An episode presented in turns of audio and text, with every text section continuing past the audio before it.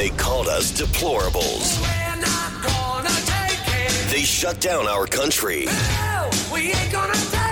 They say our thoughts are disinformation.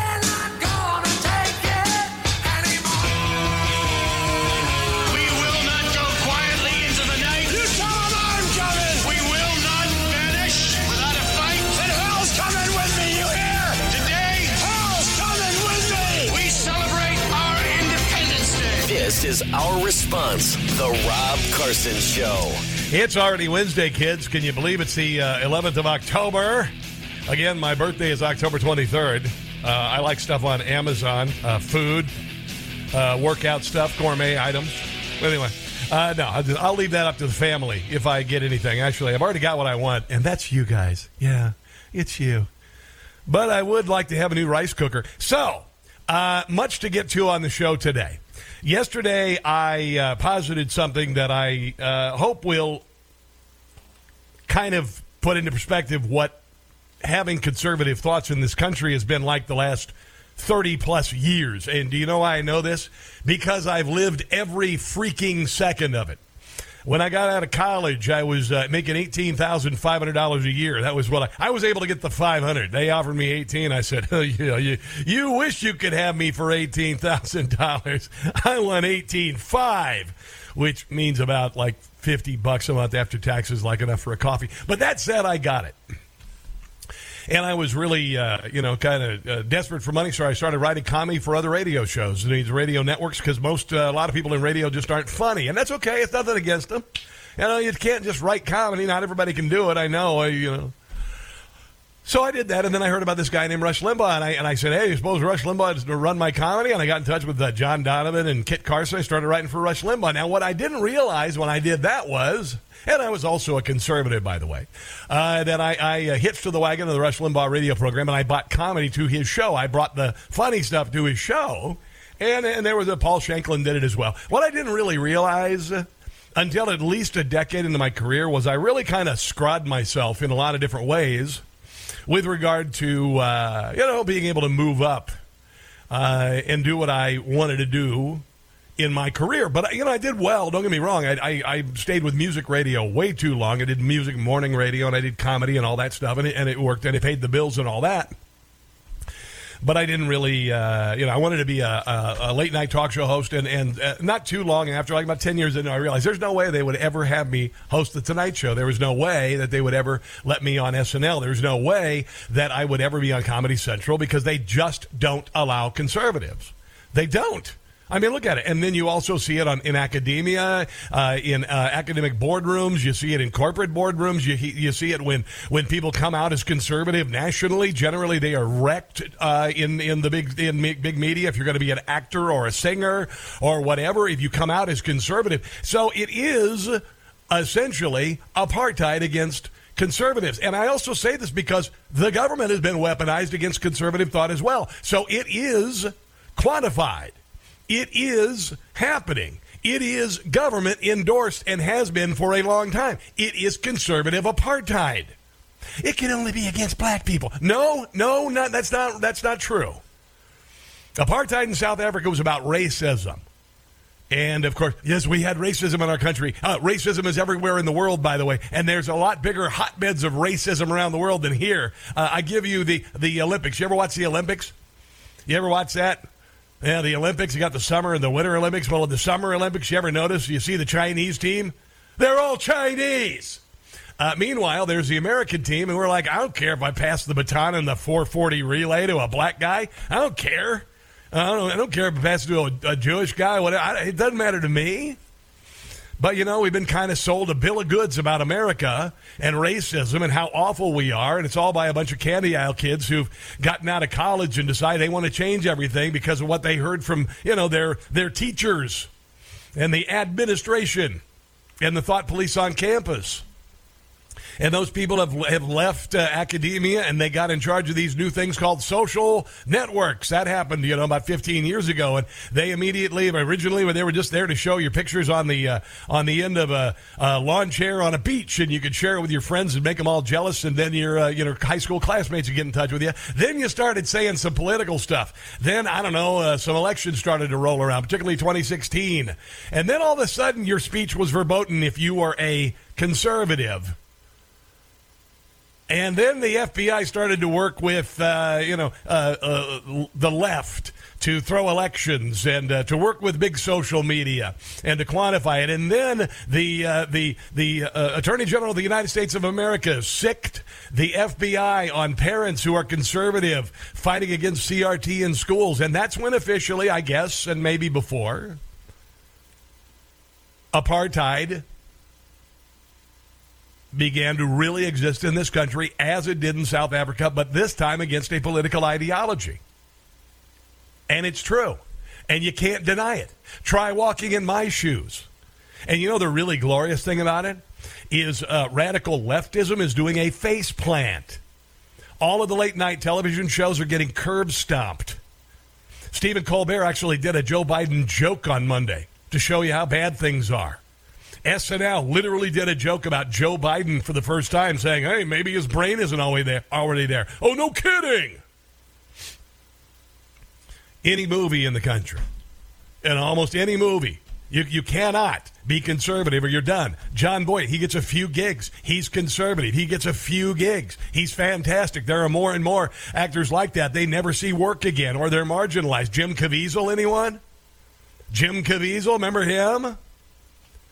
The uh, the, uh, the the the movie about Jesus Christ that Mel Gibson did in 2004. He did that role and he was done. He does some TV stuff, but he was done. you know. And you know the guy who does all the funny songs on my show. We we collaborate with one another. I've known Jim Gossett for a number of years, and uh, and uh, he's been doing songs for me and coming up with no material. And he and he wrote me this note yesterday. I want you to hear it because no group in this country should ever be subjected to what half of the country has been subjected to by conservative apartheid. He said, uh, Jim said, man, I, I, can really relate to your apartheid segment yesterday. I've been basically canceled as a corporate entertainer because I do political comedy. It used to get uh, direction from clients like, hey, pick on both sides equally. And he said, no problem, since Jim had been doing it since the Reagan administration. He says now you're not even allowed to do innocuous impressions of a political figure in a corporate setting, all due to wokeness. My corporate comedy act is far tamer than the satire I do for your show. Yet I'm canceled along with every other performer who dares mention current events or mimics a politician, which is ridiculous. You should be able to do that. Particularly if you're, you know, it doesn't matter if you're conservative or liberal, dear God in heaven. Greg Gutfeld has a has a uh, a comedy show, and he doesn't have any big bands. He doesn't have any big acts. He doesn't have Hugh Jackman. He doesn't have uh, you know uh, The Rock. He doesn't have anybody on there. He doesn't have the big musical acts. Uh, you know, including Lizzo. You know, she's a big musical actress. I mean, huge. Uh, anyway, th- none of that stuff. And Gutfeld does it with a band of miscreants. Uh, an ex pro wrestler over here, a little minx over here, and whoever he decides to sit in the other two chairs. And he's kicking network television late night's ass. There's also a Saturday night and Sunday show on Newsmax called Rob Carson's What in the World that out of nowhere took a guy who was selling cars and uh, got him into Mar-a-Lago a few months ago because the president of the United States, Donald Trump, says Rob Carson's the funniest guy on television. I was talking about myself in the third person because I'm that guy. I'm that Rob Carson guy that I was just talking about there. That's me. That's me. That's me. And my show, kaboom, huge. Dr. Michael Savage, best show on television. Dr. Michael Savage, Rob Carson, the only person on TV and radio tells the truth. Back to my letter from Jim. He says, I used to average 100 to 125 shows a year. This I got 12. This year I got 12 said, I'm considering throwing in the towel and moving to Costa Rica, especially if they steal the midterms. Well, they're not going to, James. They are not going to, James. Uh, and I have a funny feeling that we are uh, knocking on the door of uh, of busting up this apartheid uh, agreement between the government, big social media, the mainstream media, academia, Hollywood, and uh, and you, James. So let's talk about that curb stomping that's coming in November, shall we? Sing it, James. Here's to all you Democrats about to take it on the chin. Up the ch- what? Cause the way you've wrecked this country is an outrage and a sin. Yeah, we're pissed. Here's to all you tax and spenders. You're about to take a fall. Here's to you losers. One and all. Gonna get a boot up Hey, your. sleepy Joe Biden, you incompetent fool. Colonoscopy is what we're gonna give you. Dementia you're hiding. No anesthesia. Joe, try not to drool. Here's the last chance for our nation. Here's to those who still believe I do. that the Democrats deserve the butt kicking they'll soon receive. I'll bring the boots. Hey, Pelosi, here's a quarter. Hope you find a friend to call. Here's to you losers. Democrat losers.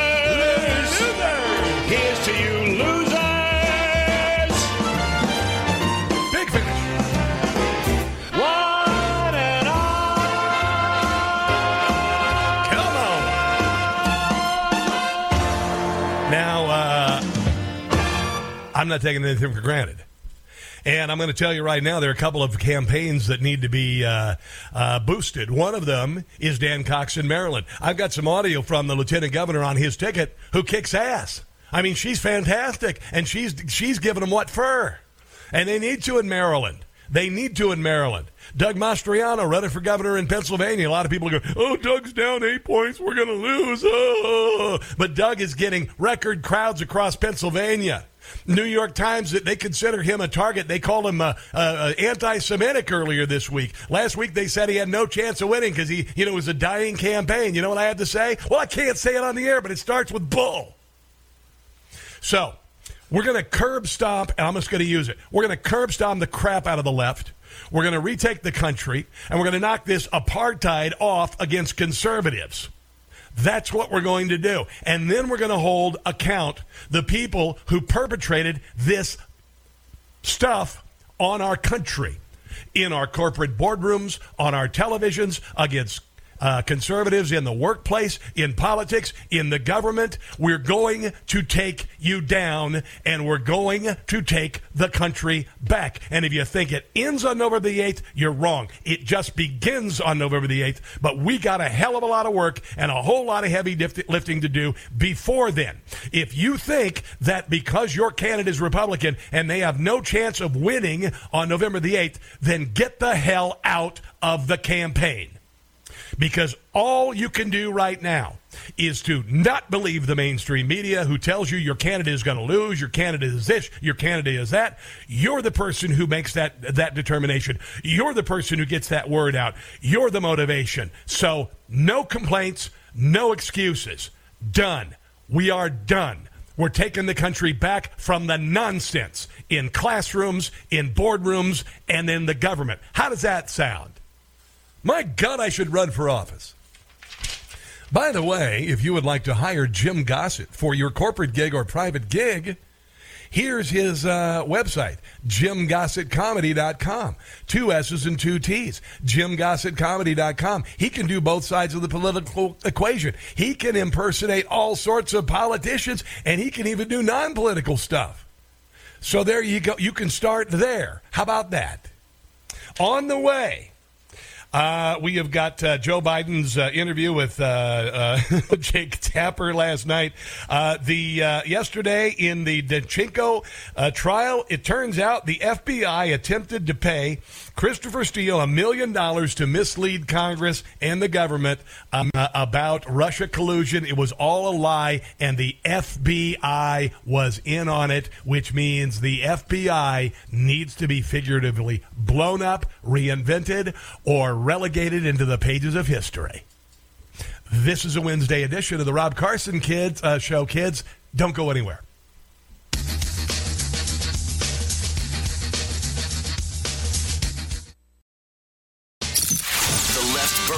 Cities. They told us to hate America as founded.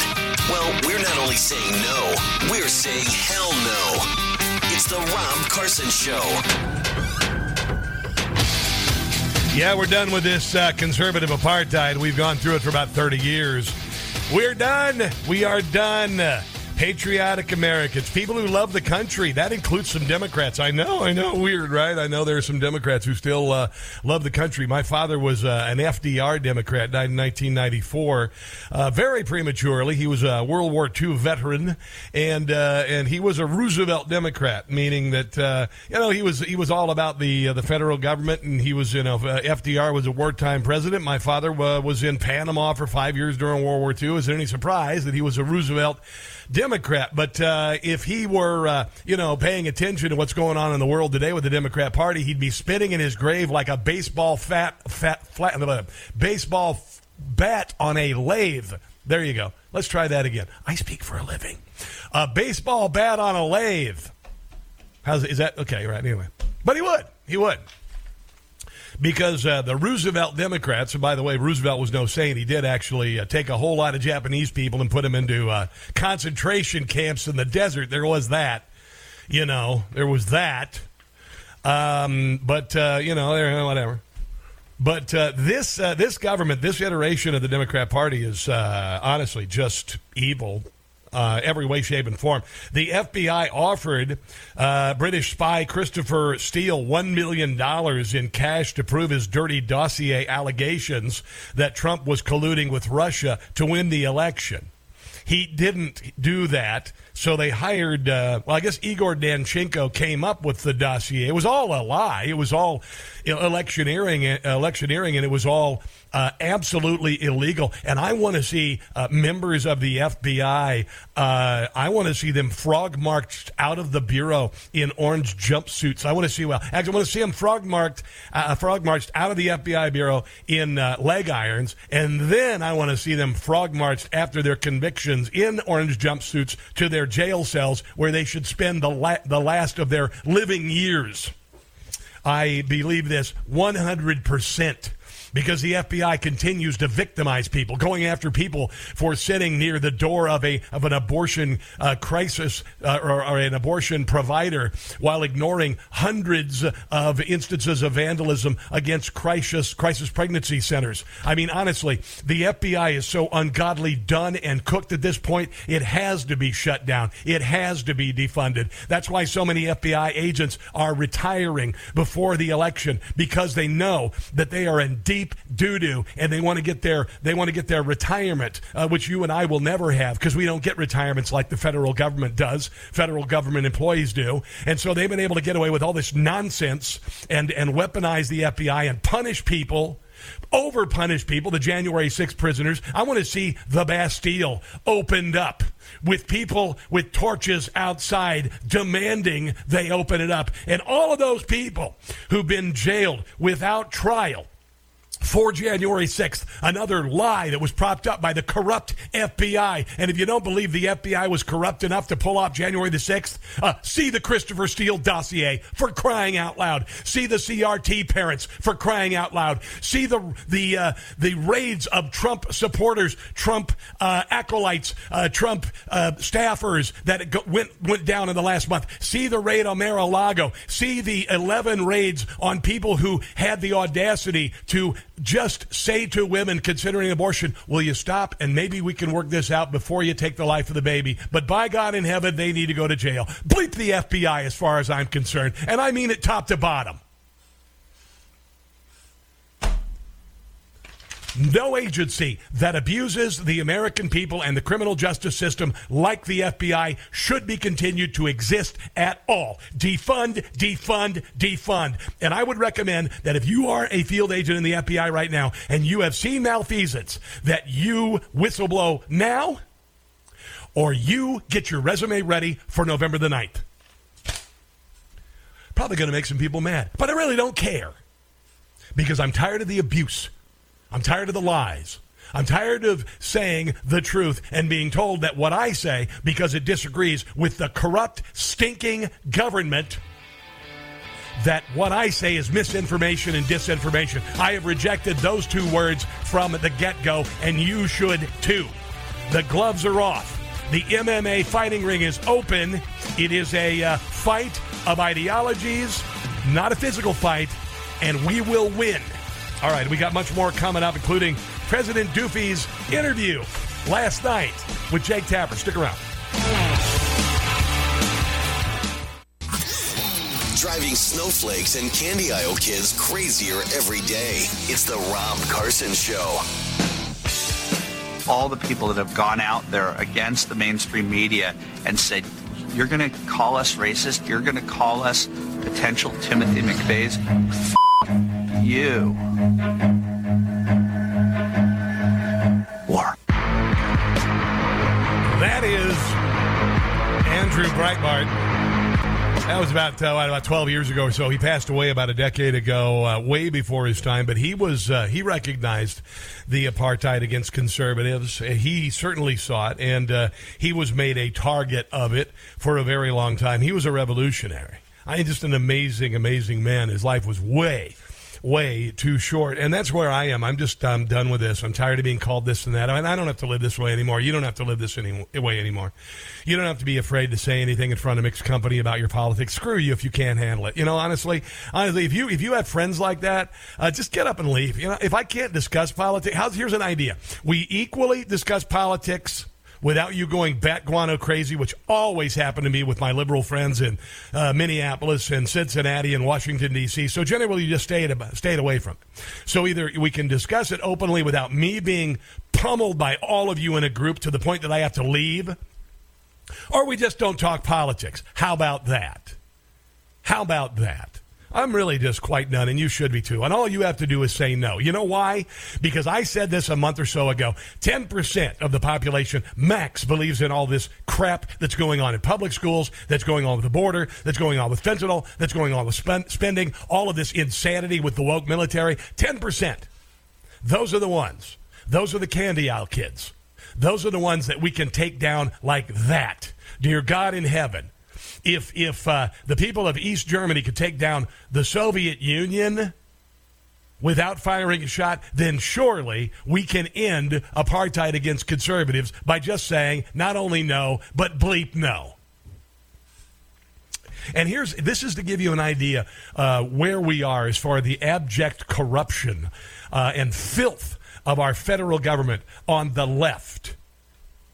DHS Secretary uh, Alejandro Mayorkas, who is a little punk, who needs to be uh, he needs to be investigated, he needs to be impeached, he needs to be indicted, and he needs to go to jail. And this is serially, serious stuff.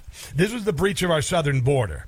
This is an attack on our country that he has allowed with Joe Biden to happen to the American citizens. It's the first role of the government is to protect the sovereign border, and they've opened them up to wreck the country. Those are treasonous offenses. he said the T word. Oh, hell yeah, I did. Documents obtained by the Heritage Foundation following a Freedom Information Act request are casting fresh doubts on last year's whipping controversy concerning U.S. Border Patrol agents. Now, remember those uh, those agents? They were down there and had all these uh, Haitian immigrants uh, coming across the uh, border illegally, and these uh, these agents were on horseback because they were outnumbered, and uh, you know with police situations and whatnot. There's a reason for having officers on horseback. It is a tremendous thing for crowd control. It's not cruel. It's not about stomping on people. It's about using the animal to uh, to uh, get the job done, essentially.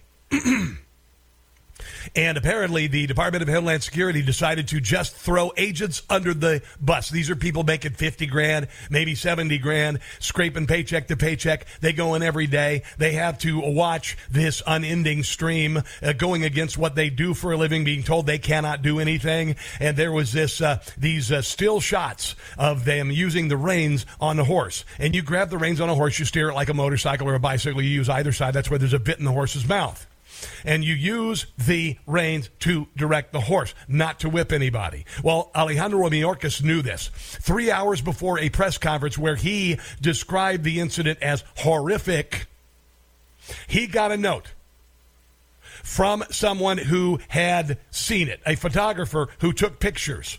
Paul Ratje was one of the people who took the photos of the agents using the reins of the horse to steer the horse and not to whip the Haitians. He said, I've never seen them whip anyone. He said it in a quote provided to Mayorkas. The secretary of the DHS uh, was told this, and he went ahead and per- perpetrated a lie. He went to the press conference three hours after discovering that this was a lie, and he threw agents under the bus. You hear this, border agents? You hear what he did? You should, and you should demand his resignation. He said in his presser, he said, I want to assure you that we are addressing this with tremendous speed and tremendous force. The facts will drive the action we take. And the agents were savaged for months and still are being savaged, and we've never gotten an apology from that little toad. High inflation under uh, Democrat President Joe Biden's economy is making American consumers anxious about the affordability of basic necessities like housing, food, and gasoline. now, uh, Joe Biden actually uh, he actually stopped the recession. Did you know about this? You know how he did it? He said we weren't having a recession, and the media went, "Oh, okay." Okay, President Joe, you, you, there's no, there's no, uh, there's no recession. Uncle Joe says we're not having a recession. Yeah, well, two months of negative growth has always meant recession. Joe Biden just decided he could say it, and it would go away. And he said it up again last night when he was talking to uh, uh, uh Jim. Uh, well, I always forget the guy's name. Uh, anyway, uh, on on on CNN last night, Joe Biden did his his interview. He said there's no recession. Midterm elections. Jake Tapper is the name are four weeks from today. The economy remains top, top of mind for voters. JP Morgan Chase CEO said the U.S. is likely to enter a recession in the next nine months. Bank of America says the U.S. could start losing 170. Has the price of abortion gone up? I just kind of wonder. I mean, I go up and I look at apples and stuff and steak. Just wondering about that. 5,000 jobs a month. Gas prices are on the rise again. Should the American people prepare for a recession? No. Look, they've been saying this now. How uh, every every six months they say this every six months. Yeah, because we're in a recession, you dope. Look down the next six months and see what's going to happen. It hadn't happened yet. No, we're already in, in it. You just changed the definition. It hadn't. There, there has. There is no. There's no guarantee that they're going to be. I don't think there will be a recession. There is if one. It is. It'll be a very slight recession. No, no, no. We're already in a big one. Actually, it's only going to get worse. You. Uh, I don't even like to call names. Should I really call names? Yeah, you dope. Uh, here's Janet Yellen. She's the Treasury Secretary. Uh, she is, I mean, honestly, how the hell do you get jobs like this? I should be the Treasury Secretary. I know more about economics than this woman. She says, of course, that the economy is actually good. Um, we still see the impact of uh, COVID in China and the slowdown in Chinese growth and um, with high inflation and tightening monetary. Well, fortunately, we're turning over our energy needs to China with all this electric and uh, solar crap. Yeah. Policy in many advanced countries. Um, emerging markets from really blah blah blah. This is uh, what they call uh, uh, corporate. No, actually, uh, faculty lounge gobbledygook. All of these factors are suffering um, many stresses. So there's a lot to talk about. Doesn't look like you've missed any emails lately there, Treasury Secretary. But from the perspective of the United States, I think the United States is doing very well. Yeah, you bet. Um, talk to somebody who has to shop at Dollar General because Walmart is too expensive. Here's the president. He says he's very proud of his son, Hunter Biden. I don't know if you ever heard this Hunter Biden guy. Uh, he was a major influence peddler. He sold access to his father and made millions of dollars while he was hiring strippers and did a lot of crack cocaine. Reporting, CNN's reporting, and the Washington Post reporting suggests that prosecutors think they could, they have enough to charge your son Hunter uh, for tax crimes and a false statement about a gun purchase. Um, personally, which is uh, honestly uh, crap. Politically, um, how do you react to that? Well, first of all, I, I'm, I'm proud of my son. This is a kid who got. Well, who wouldn't be? I mean, listen, two prostitutes at once. I mean, come on, son. Uh, not a kid; he's a grown man. He got uh, hooked on, uh, uh like many families have had happen, hooked on drugs. Uh, yeah, but not most. He's overcome that. He's established a new life. He is um, really. Uh, I'm confident that he is still denying the stripper baby. What he says and does are consistent with what happens. Um, and uh, for example, he wrote a book about his problems. Sold three copies. And straightforward about it. I'm proud of him. He came along and said, "By the way, this thing about a gun, I didn't know anything about it, but I was too crack, uh, you know, high on crack and booze. I don't remember anything. I don't remember the laptop when I dropped it off there. But Dad, thanks for uh, you know working with the FBI to cover it up. I appreciate that. Oh, and then Joe Biden lied about a fire at his Biden or his uh, his residence in Delaware. There was a small kitchen fire, I guess, but he uh, made it sound like so many things in his life, like it was really big and unprecedented, and nobody's ever gone through it before. my local fire department volunteers to to get them out and get them to the hospital, and they saved their lives. In addition to that, in this uh, fire that took them 20 minutes to to put out, uh, I guess a bunch of firefighters nearly died. what happened was uh, I uh, I was uh, I, I was doing meet the press. Then he caught a fish that was 300 pounds. and uh, lightning struck a little pond behind my house, came up through the ground into the air Oops, God missed again. conditioning system, ended up generating thick black smoke, literally, literally that of those proportions. I'm not And From the basement to the third Are you sure the black smoke wasn't coming from Hunter's bedroom? floor, the attic, everything was ruined, and the kitchen Did you fall asleep with the crack pipe in your mouth again? floor. We almost lost a couple. With the prostitutes mounting you? firefighters, they tell me, Ouch. because the kitchen floor was the, the burning between the beams in, in, in the house, in addition to almost collapsed into the basement. Yeah. And then, uh, Sure. And then I was, uh, Sure. I got rushed to the hospital for a, Yeah, you were also raised by Puerto Ricans and you were a truck driver. turned out to be almost a nine-hour operation with a cranial aneurysm Yeah, well. in the middle of a snowstorm. Took him three hours just to find his brain. Uh, and here he is talking about getting a little confusing on the uh, green energy and all the money he spent. we passed the look. What I ran on, I said we're going to deal with energy, Right. And and the energy problem, we're going to deal with the whole notion of global warming. We passed 368 billion. Wait, wait, wait, wait. I thought it was climate change. You changed it after it was global cooling, then global warming, and that was wrong. So you did cli- what? In dollars worth of help, which Oh, how many? How much money? Worth, hold on. global warming. We passed 368 billion dollars worth of help, which, as the same bankers talk about, is going to bring a billion, a trillion, seven hundred million dollar billion dollars off the side. Yeah, side. did you hear that? I mean, what are you complaining about? It's going to bring back a billion, trillion, zillion, kabillion, blah, blah, blah, blah. bankers talk about it's going to bring a billion, a trillion, seven hundred million dollar billion dollars off the side. There you go, guys. That's there's the money right there. If you're doubting that this isn't going to pay back, it's right here. talk about it's going to bring a billion, a trillion, seven hundred million dollar billion dollars off the sidelines investment. Yeah, th- th- yeah. So there's that, which didn't make any uh, sense at all. I guess, yeah. Oh, and then we got to kind of stray into Armageddon because we're the closest to Armageddon than we've been since the Cuban Missile Crisis. Joe Biden has said this at two Democrat fundraisers. Which kind of makes you wonder, you know, should a guy who you'd uh, never give the car keys to be in charge of the nuclear football? What is the red line for the United States and NATO? And have you directed the Pentagon and other agencies to game out what a response would be if he did use a tactical nuclear weapon or if he bombed the Zaporizhia nuclear power plant in Ukraine or anything along those lines? There's been discussions in that, but I'm not going to get into that. I, it would be I don't, I don't remember it. Uh, Hunter Biden, uh, a billion, trillion, irresponsible billion. talk about what we would or wouldn't do. Have you asked the Pentagon to, to game it out, though? I mean, just in case. The, the Pentagon didn't. You know, game it out. Game it out. I, I think Jake must have uh, heard about that word or for something from somebody. Maybe he was playing Risk. have to be asked. So, French President Macron told Macron. me that he doesn't think that Putin is acting rationally. And he said that he thinks a lot of this is because of how isolated Putin was for two years during the pandemic. Ah, COVID. It's COVID. and others who have dealt with him, Condi Rice and, and Bob Gates and James Clapper, have used words like erratic and unhinged to describe Putin's behavior. I'm not sure which I prefer uh, erratic or unhinged or just ungodly, corrupt, and senile. What do you think? Erratic, unhinged, corrupt, and senile. Which which one's worse? Which one is which one is the worst? Wow. What an interview. Uh, we've got some uh, uh, more Tulsi Gabbard yesterday. I called her out because I was like, why did you wait so long to leave the Democrat Party?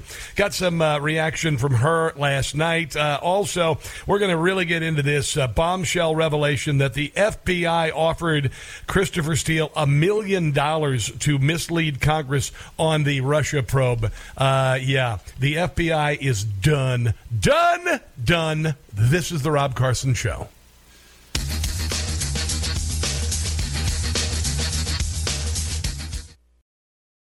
Joe Biden has always been a punchline. Now he's just a joke. It's the Rob Carson Show.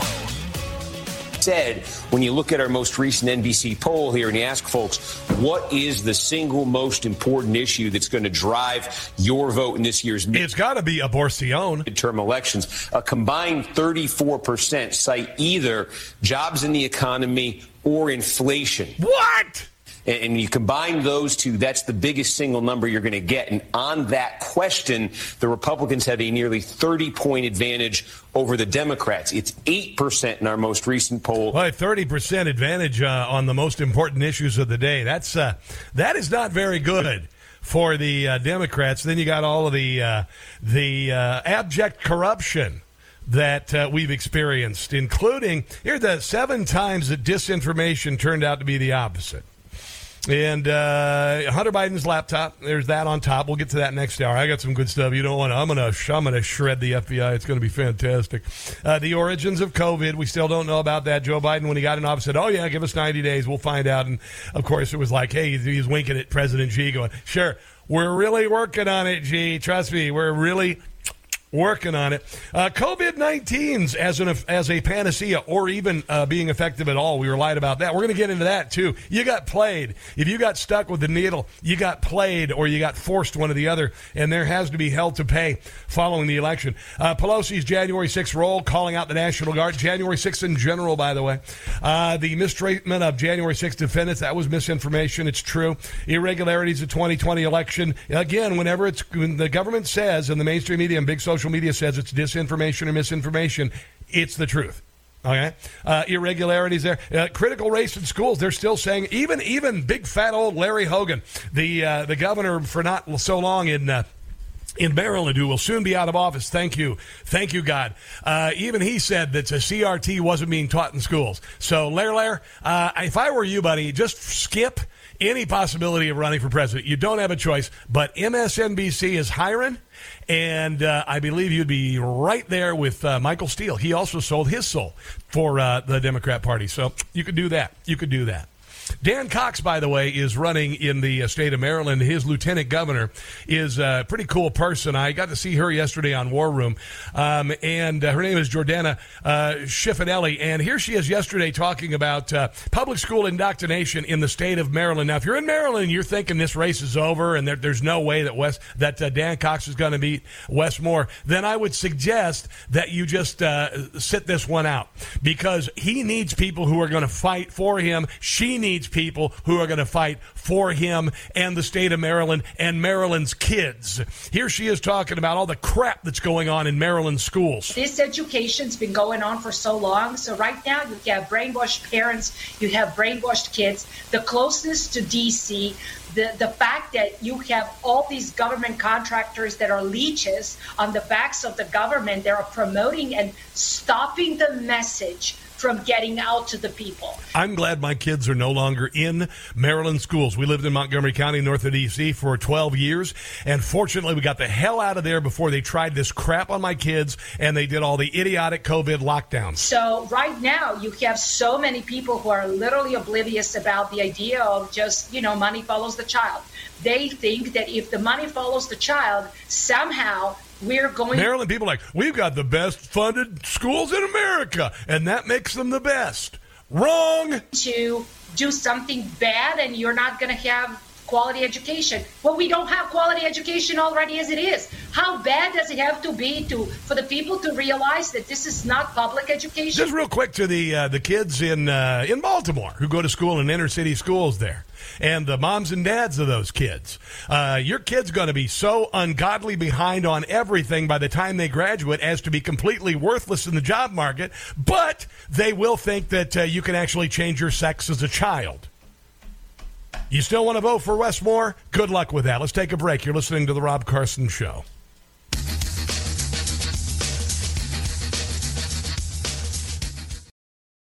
European American Armory Corp, or EAA Corp, is specialized in providing high quality, innovative, and reasonably priced firearms to the U.S. since 1990. You can choose from a wide selection of unique and traditional pistols, whether you're looking for a concealed carry, revolver, shotgun, or competition pistol, EAA Corp has it. EAA's 1911 series comes in compact carry or full size in three popular calibers. If you're a first time gun owner, EAA Corp's all in one 9mm MC9 Striker fire pistols come fully equipped in a sleek, light, ergonomic package ideal for everyday carry. In addition, their lineup includes the MC312 series of 12 gauge shotguns for hunting, sporting, tactical, or personal defense that will exceed your expectations. There is a limited lifetime warranty on every series available today at EAA Corp. EAA Corp says get the quality firearm you have always wanted and save yourself a lot of hard earned money. Visit EAAcorp.com. That's EAAcorp.com to learn more and order online or through your local dealer.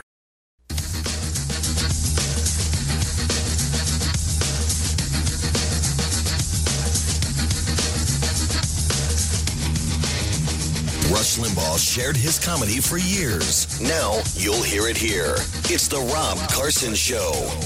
It is the Rob Carson Show, and we have much to get to.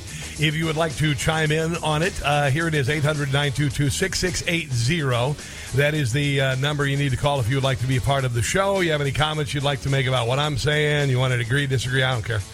I don't care. Doesn't matter. Uh, so uh, Joe Biden, he went over to Saudi Arabia just a few weeks, well, no, months ago, and he fist bumped the uh, premier of Saudi Arabia, who he called a murderer and everything. And uh, Joe Biden says he didn't talk about oil over there, but uh, actually he did, apparently. And uh, it's kind of odd because months later, Saudi Arabia, the kingdom of Saudi Arabia, decided to cut oil exports by or production by two million barrels. Two million barrels. And now Joe Biden is all mad. He's a, you know, get off my lawn, Saudi Arabia, brr, you know, that kind of stuff. Well, it turns out Joe Biden really didn't care about gas prices in this country. He just wanted Saudi Arabia not to cut production before the election. Here's uh, Senator Tom Cotton sharing the story. The Democrats will do anything to try to keep gas from increasing before the election. But remember, he didn't ask the Saudis not to cut production. He only asked them to wait for a month until after the election. Yeah, because he still hates, hates, hates fossil fuels. So do you think that maybe, oh, I'm learning a lesson here? No, no, no. They still want those seven, nine, ten dollar gas prices and for you to drive crappy electric cars. Because it's the official stated policy of Joe Biden on the campaign trail and since he's been in office to do everything he can to hurt fossil fuel production here and around the world. Which is yeah, and uh, it's very clear. In case you didn't understand it, uh, you're completely clueless. Don't pay attention at all. Uh, if you think that while Joe Biden is in office, that your gas prices are going to go down and they are going to relent with regard to these idiotic uh, mandates to buy new uh, electric cars and all that, uh, you're wrong. You're absolutely wrong. I actually, uh, uh, my, I, I, I mentioned this to you. I'm getting my first new car in almost 20 years, and uh, and I decided I want to go with. I'm, there's no freaking way I'm going to buy an SUV that's electric. That's just stupid, and I'm. It's really stupid to buy a pickup truck. So if you are a uh, drywaller or farmer or a painter of uh, you know any repute at all, and you buy an electric truck, you're only hobbling yourself because once you put a payload in the back of an electric truck, your mileage goes just like that. just like that. So what's the point in having it? There is none. There is none. But you know, uh, uh, before we jump into the uh, the FBI and their abject corruption and their lying and the fact that they need to uh, go away, let's get real quick into uh, another politician who is brain addled, and that would be a guy who is running for uh, for Senate in the state of. Um, Pennsylvania. And uh, his name is uh, John Fetterman. He is a hippie. He is a loser. He's a hipster. He's never had a job in his life. He's lived in his parents' basement. I can go on and on. And he also had a massive stroke had a big old massive stroke not too uh, not too long ago, and uh, his brain isn't working very well. In fact, it's working really really badly. Uh, here is a uh, a new story. He was actually featured, and uh, and his brain isn't working so bad that when he does interviews, he has to watch a computer screen. He he can't talk to people. He can't talk to people at all. Here it is. Because of his stroke, Fetterman's campaign required closed captioning technology for this interview to essentially read our questions as we ask them. And Lester, in small talk before the interview without captioning, it wasn't clear he was understanding our conversation. Okay. Did you hear that? It wasn't clear that he was understanding the conversation. And this is what Democrats want in office, in the Senate. Before the interview without captioning, it wasn't clear he was understanding our conversation. Man, I tell you what, you are a broken political movement if you are willing to put forth a candidate who is so brain addled they don't know which way is up. Oh, wait, they did that in 2020. I'm sorry. I guess I kind of screwed that up. Here's a little more from the interview with uh, John Fetterman, who uh, is so brain addled, he cannot even understand the language. He has to read it on a screen. And when he does finally read it on a screen, he responds like this. Recovery. But right now, voters really have to take your word for it. We've asked for your medical records. We've asked to have a conversation with someone from your medical team to interview your physician. You've declined those requests. Why? He's literally reading the question off the screen, then moving away from the screen to look at her. Well, I, I feel like we have been very transparent in a lot of That's fantastic. The different ways when our doctor has already given. We've been transparent in a lot of different ways. Other than the whole, my brain doesn't work because I had a massive stroke. Very transparent in a lot of different ways when our doctor has already given a letter saying that I'm able to serve and, but and to, to be uh, running. I mean, respectfully, that letter from your physician, that was six months ago. Don't voters deserve to know your status now?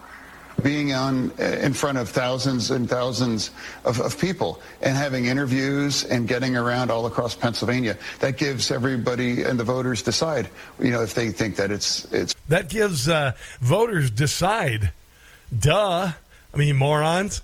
Uh, you know he, he goes out and talks to them and and he, let's hear that again. And having interviews and getting around all across Pennsylvania that gives everybody and the voters decide that you know, gives everybody and the voters decide really that gives everybody and the voters decide. Other than that, you know, his brain works absolutely perfectly. You shouldn't worry about it at all. Dear God in heaven. Let's go to uh, Brian in White Marsh, Maryland. Hello there, Brian. Welcome to the Rob Carson Show. What's on your mind? Hey, Rob, you got to give Fetterman a break, man. Come on, the president even said, I got two words for you made in America. America. yeah, comparatively speaking, the guy's not doing too bad since he had a stroke. Yeah, we got to give him a little bit of slack. But uh, the reason why I called, Rob, is man, I, I wish I could share your positivity, your positive outlook on what will happen uh, to the FBI and other agencies if uh, Republicans take over. And I, I, I listen to you every day, and it's very inspirational. I just do not have faith in the Republican leadership and McCarthy and uh, uh, McConnell to do the right thing. So I think it's just going to be business yeah. as usual. Uh, well, I understand that, um, but uh, there's a thing called uh, holding people's feet to the fire, and it, uh, it, takes it takes a will to do that, and that's what I'm saying. I don't think the people that we have in there now have that. Will. Ah, ah, but aren't we getting a whole lot of people going into Congress that aren't those people? We do, but they're going to be at the junior level. It, this needs I to understand. come from leadership. Yeah. I, under, I understand. I understand, Brian.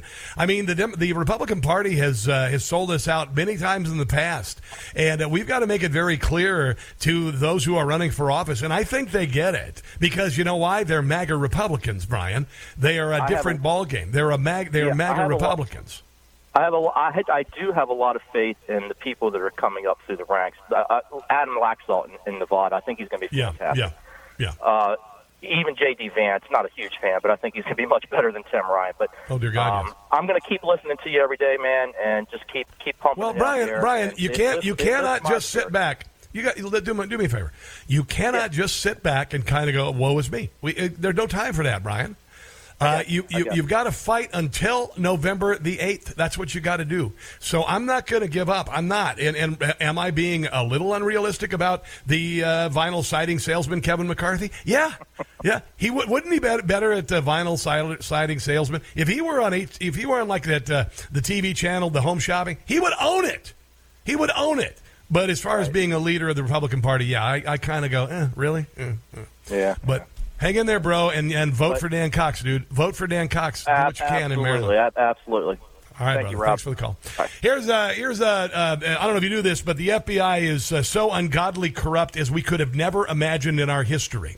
I mean, uh, it, worse than the Stasi in many ways because uh, we don't have to behave like uh, East Germany. We don't have to. We live in a country that's free, but we have people in the Democrat Party and and uh, the biggest agencies of the federal government who've decided to act just like Russia and just like, or Soviet Union, I should say, and China. And they're inspired by China, by the way. When you hear things like Russian disinformation, oh, you Russian disinformation, it's because they admire it. I'm not kidding. They admire it. And they literally, they say, well, that's Russian disinformation. And they mean it because they're using the tactics of Russian disinformation. That's why they're calling it that. They're using the tactics. And then they're saying, oh, yeah, it's Russia. No, no, no, no, no. They're using the same tactics. They are performing the same tactics that they do in Russia. It's sanctioned by the United States government. And they're able to say it's Russian disinformation because of that. But make no bones about it. They bones about it. They are completely down with how Russia has done it. Here's the story last night over the 2016 anti-Trump dossier. FBI supervisory counterintelligence analyst Brian Auten testifying that a group of agents met with Christopher Steele overseas in early October 2021 about his dossier, which contained salacious allegations against Trump and members of his 2016 campaign. And it was paid for by the DNC and Hillary Clinton and the FBI. Now, during questioning, Auten revealed the FBI offered Steele $1 million to corroborate the dossier's allegations against now former President Trump. But how does it feel as a field agent to know that uh, uh, while you're making 70 or 80 grand, if you're lucky, you know, and you got to risk your life every day, that the upper echelons of the FBI were paying some jackass a million dollars to lie about a dossier to overthrow the government in a uh, coup and a coup to steal an election. Auten testified that Steele could not. Durham also asked, quote, on October 21st, 2016, the date of the Carter Page FISA application, did you have any information to corroborate the dossier? Which Auten responded. Yeah, but they went ahead to the FISA court and they got a warrant to surveil Donald Trump, his campaign, his transition team, and his presidency. Uh, blow up the FBI and reinvent it. Blow up the FBI and reinvent it. Dear God in heaven. It's a joke. But here's what the uh, media uh, said about the uh, Hunter Biden laptop, which was real, by the way, 100% real. There's no doubt about it. It was real. It contains real information. When some real people are in charge, some real people like Hunter Biden and Joe Biden need to go to jail. Putin heard this. Our allies and friends heard this. Uh, this is truly. We're talking about the, the issue from hell. President Trump. We're, we're, talking about race right now, and I do want to stay on the issue of race. President Trump, and I you've have just, to respond to that, please. Because look, very quickly. there are 50 former national intelligence folks who said that what this he's accusing me of is a Russian plant. You mean the laptop is now another Russian? All of those people have been discredited. Russia, Russia, Russia hoax. And you that's exactly what. Is this that's where you're exactly going? what. This is going. where he's. So, understanding. Now, by the way, uh, a CIA agent last night was on with uh, Bret Baier, and he tried this uh, Russia disinformation crap. And I'm going to explain why uh, he was absolutely wrong, and uh, he's one of the many people who need to pay. Uh, for what they did to the American people and the Trump campaign. Let's take a break. You're listening to The Rob Carson Show.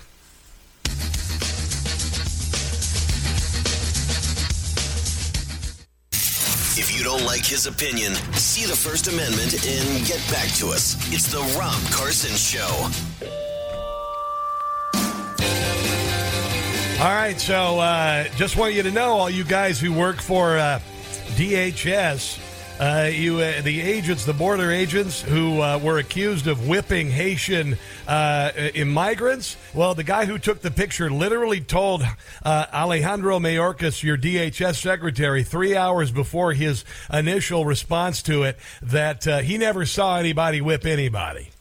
Yeah, it, it, may. He said he say the picture might be misconstrued as you know, mis, misconstrued as agents whipping Haitians. So I want you to know that uh, uh, Alejandro Mayorkas and Alejandro Mayorkas uh, disregarded that and literally uh, went after the agents, suspended the agents. Uh, still has not uh, has not apologized to the agents. he said, "I want to assure you, we are addressing this with tremendous speed and tremendous force. The facts will drive the action we." Take. Well, he left the facts on the table before he went after his own agents. His own agents. Bravo, uh, Alejandro Mayorkas. Let's hope that your career ends uh, very abruptly without any benefits at all, any retirement, and hopefully some jail time, to be quite honest. Honestly, ridiculous. Bombshell revelation $1 million offer to Steele shows the FBI misled Congress on the Russia probe. The House Intelligence Committee under Devin Nunes sent 17 congressional subpoenas to the FBI for information specifically related to payments and confidential human sources were denied this information and they learned about it four years after the investigation. The FBI offered Christopher Steele $1 million to corroborate the dossier. Former House Intelligence Committee investigator and friend of our show, Kash Patel, said this proves the Bureau knew it hadn't been able to verify Trump Russia collusion narrative and misled Congress. Congress. This should end the FBI. This should result in a lot of people going to jail. This is Sebastian Gorka, a little uh, viral video in his uh, apartment last night talking about this. He should know because he is uh, he is a, a good former deep stater. Just got a call from John Solomon. You need to read my Twitter and you need to look at the article that he just broke. Today, in federal court during the Danchenko trial, an FBI witness has, under sworn testimony, said the FBI offered disgraced MI6 spy a million dollars for dirt on President Trump, evidence that Christopher Steele did not have. The FBI is finished.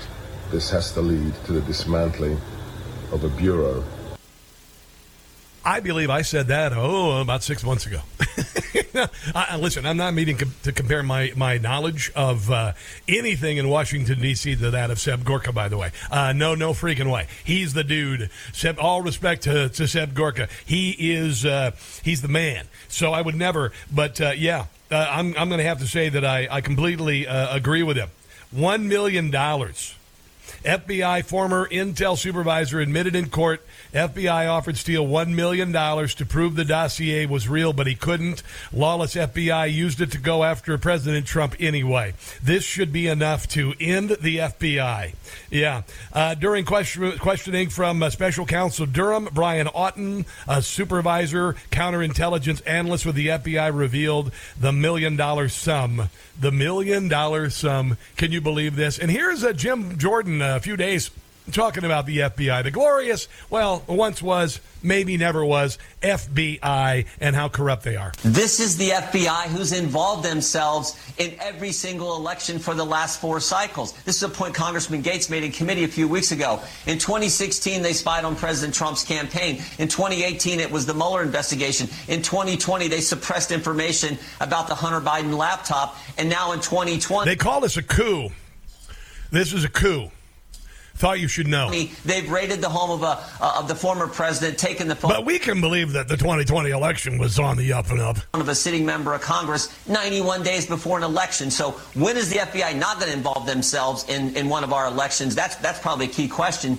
Yeah, by the way, uh, FBI officials who warned Facebook of Russian disinformation before the Hunter Biden lap sh- uh, laptop bombshell are Democrat uh, donors. Two FBI officials who had knowledge of the Hunter Biden laptop in 2020 and who alerted Facebook. Listen to this.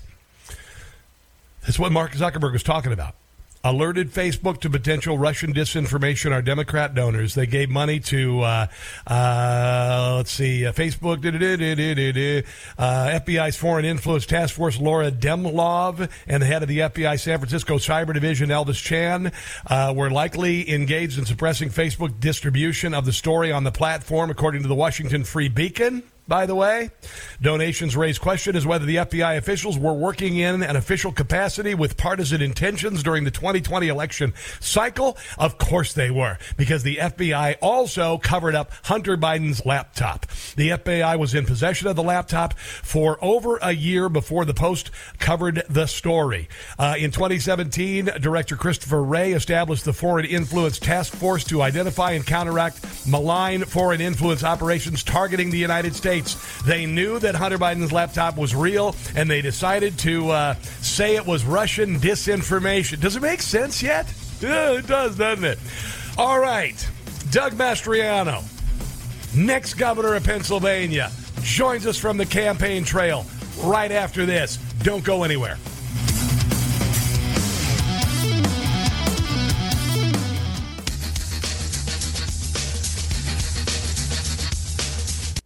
There's only one Rob Carson on the radio. Oh, thank God. It's the Rob Carson Show.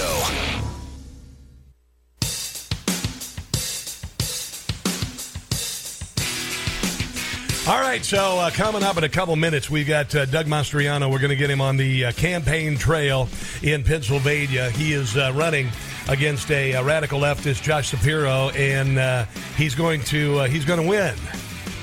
You can't say that. You don't know because you know anything could happen. Well, you know what, Doug? I don't know if you knew this. He won his primary by twenty four percent uh, despite um, you know uh, so much money being spent by others against uh, Doug Mastriano. We've also got another race going on in Pennsylvania, uh, that being John Fetterman, whose brain doesn't work, running against uh, Dr. Oz. Dr. Oz, and uh, and uh, that's a neck and neck race. Although although John Fetterman has a really large lump on his, and I don't even know what's going on. Uh, from the campaign trail, we have the man Doug Mastriano on the line. How you doing today, sir? fantastic on our way to Pittsburgh right now. I love it, Doug. I I've been talking to a lot of people about your campaign, and and you know it's uh, people are up one day, and the next day, oh gosh darn it, we're back, and then the New York Times comes out with a piece, and I'm like, you got to disregard all that crap. You got to disregard all that crap. What was the latest allegation that you're anti-Semitic or something? Is that what they're saying? Whatever. You know, there you go. Fails, when all else fails, call your your opponent. You know, white supremacist and blah blah blah. Just just stop. I know, man. I'm just I'm I'm really quite tired of it, and I'm getting calls. You know, I get people calling. They'll say, "We appreciate your optimism, Rob. We really, really do." But, and I'm like, I don't have time for that nonsense. We are in a war right now. We and you're the man. You've been to war. All right, you know what it's like. We cannot be distracted. Doug, from your experience as a military member, if you are in a battle where you have to defeat an opponent, is there any time for you to question uh, the opponent's tactics? Is there any time to listen to the opposition uh, that you you're probably going to? Is there any time for that noise? Absolutely not. You know, Thank and, you. and I'm, I'm I'm fair game for constructive criticism, but you know, for instance, last night I had a guy. You know, I'm concerned about the messaging, and then come to find out he's never listened to any of my speeches or or anything. I'm like, dude. I'm like, I'm, I'm, uh, every time someone has a great idea, I'm like thinking, when's the last time you ran a state-wide campaign in Pennsylvania? Yeah, and you've also got a slavish media both uh, in the state of Pennsylvania and nationally. But Doug, one of the things that I mean, I you have to admit that everybody in Pennsylvania has to be concerned with, and that is the descent into hell of the city of Pencil of, of uh, Philadelphia. And Josh Shapiro owns this. And in fact, are stubborn things, John Adams said, our second president. The fact is, we're on, on we already have 414 homicides in Philadelphia, on track for 600 this year. Josh Shapiro, when he took over as our senior law enforcement official, it was 277 annually in Philadelphia. Now, last year was 562. Uh, we're fourth in fentanyl deaths. I mean, there's been a thousand carjackings in the city. It's spilling out to the safer areas outside. Even Chester County is now having carjackings and what have you. And that Josh Shapiro owns that. Now, look, if, if people enough are, are vacuous enough to believe something from the New York Times. Obviously, the, the Times is worried about me winning, so they have to write complete deceitful lies about the Yeah. campaign. Yeah. If, if anyone bother, come, come to my rallies and see for yourself. Don't be so gullible. Uh, anywhere we go, we, we, we get two to five hundred people at events, and I'm talking middle of the day when Republicans are working. Josh Shapiro, my opponent, he's not traveling the state. He's not going to the minority communities. He's not going to the cities, and he can't draw flies. I mean, the best he can do is maybe 65 people on a Saturday afternoon. Are you kidding me? I, I call that I call that a, a, terrible turnout for me. No, I'd call it a great turn- a turnout if it was a, a Payless Shoes grand opening.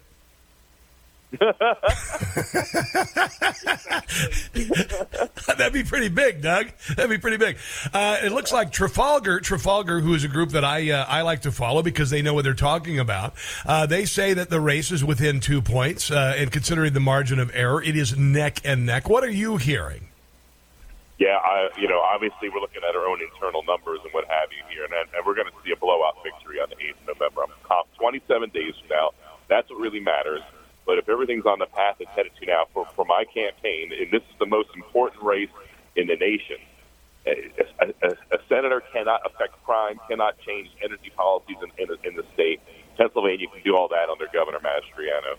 And so our numbers looking fantastic. This is why we're getting record crowds. I mean, the, the Indian ah. community has embraced us. The, the Pakistanis, the, the Horn of Africa folks from Somalia, what have you.